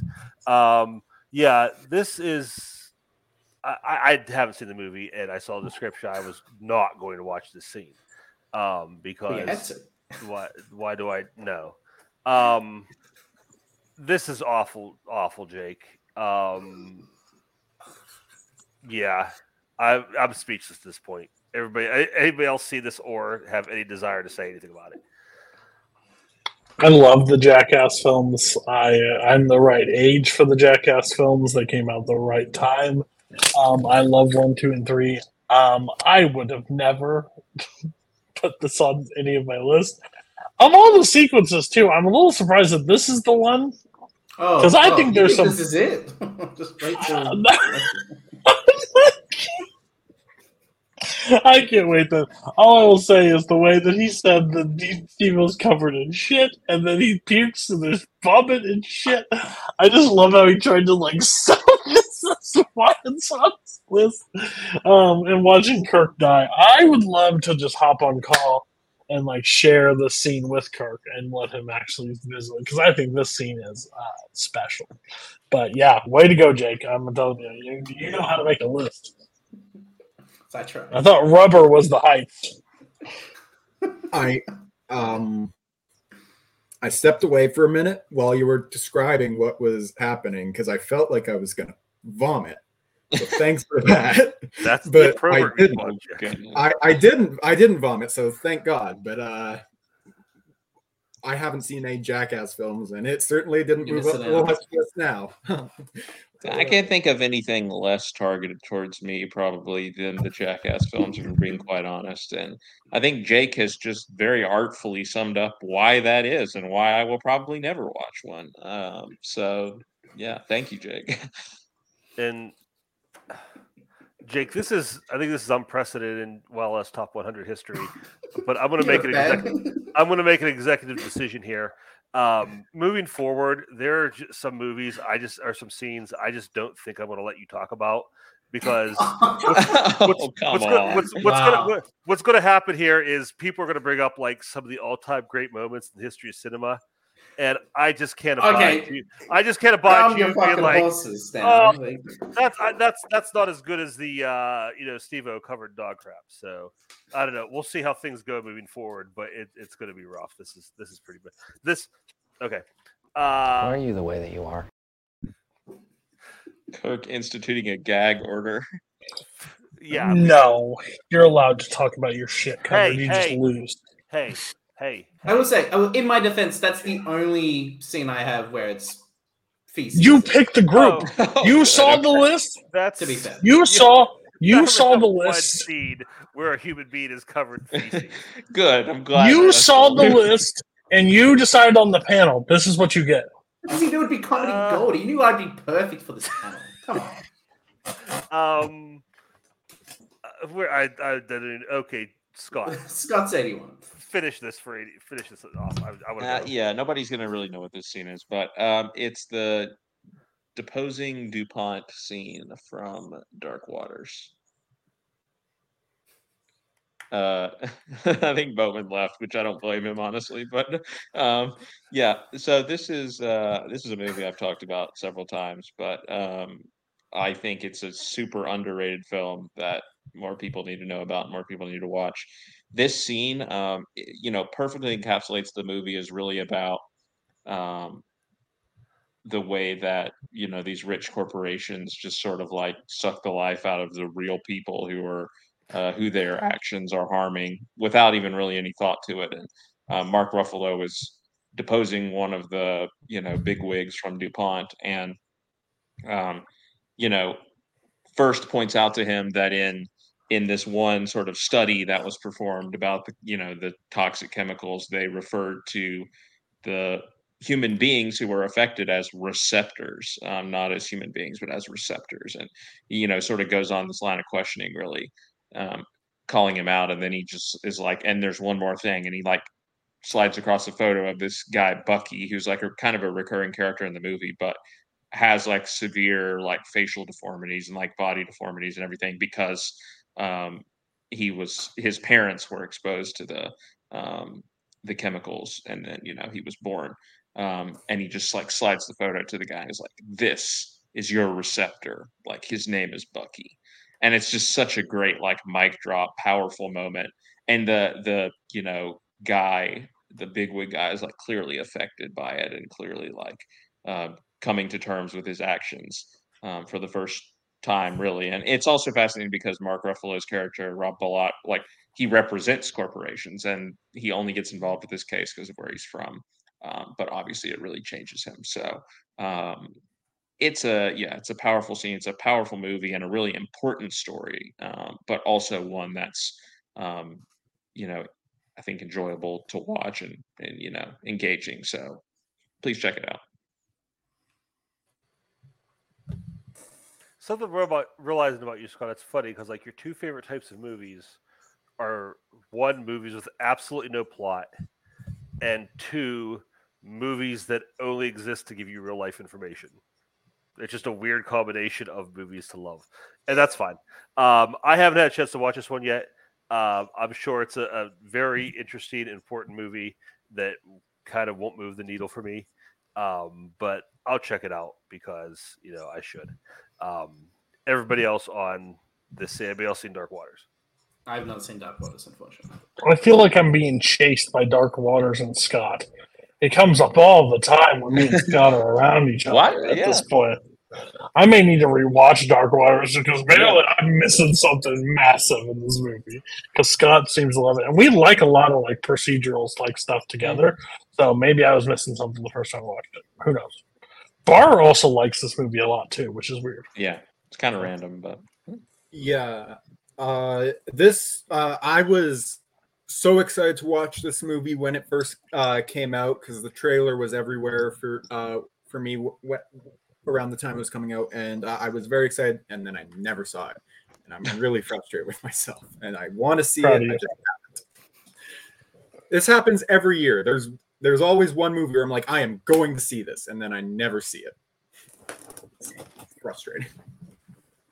All right, Be well better. that that is it for the night. That closes us out. Uh, Got to give out uh, winners and losers here. Um, oh, oh, I wonder who gets last. I, th- I think um, I think Cody's a clear cut winner this week. Um, Jaws, uh, he had Jaws. He had Glengarry Glen Ross, uh, Good, Bad, the Ugly, the Nightcrawler scene. Um, just a lot of solid stuff in here. That Molly's game scene was really really tight too. So um, number two, uh, again, it's close. Uh, slight edge to Jack again. Uh, a little bit of Sunshine, Les Mis, uh, Will Be Blood. Oxbow Incident was really good first time watch for me. Um, so again, Scott third place, close. Um, you and Jack were like two A and two B here. Um, you had Lady Bird, which was really strong, but some of the stuff, nothing again, nothing terrible on these lists, just nothing really getting me super excited. Um, and last place goes without saying. Uh, Jake, you had someone covered in you had a you had superhero movie in on your list. Funny so you well, one scene, last thirty seconds. it- but it doesn't. It's it's on your list, and about scenes, not movies. what that mean? You, you had a scene from superhero movie on your list, so you had a literal pile of crap in your, on your list, and it wasn't the biggest pile of crap on your list. This is the problem, Jack or Jake. We need There's to a do problem, Jack, something. We we need to do something. Well, that's that's something we're going to discuss later. But you're the focal point right now. You're you're I'm more like the focal point, if you know what I mean. Oh, Hey! Uh, I just want to be done with this forever. Um, we'll be I'm gonna be hanging from the bathroom. That's pretty good. Um, next week we'll be back with uh, where we at eighty through seventy one. Um, yeah, uh, join us because it's probably going to be worse. I hate everything. See you next week.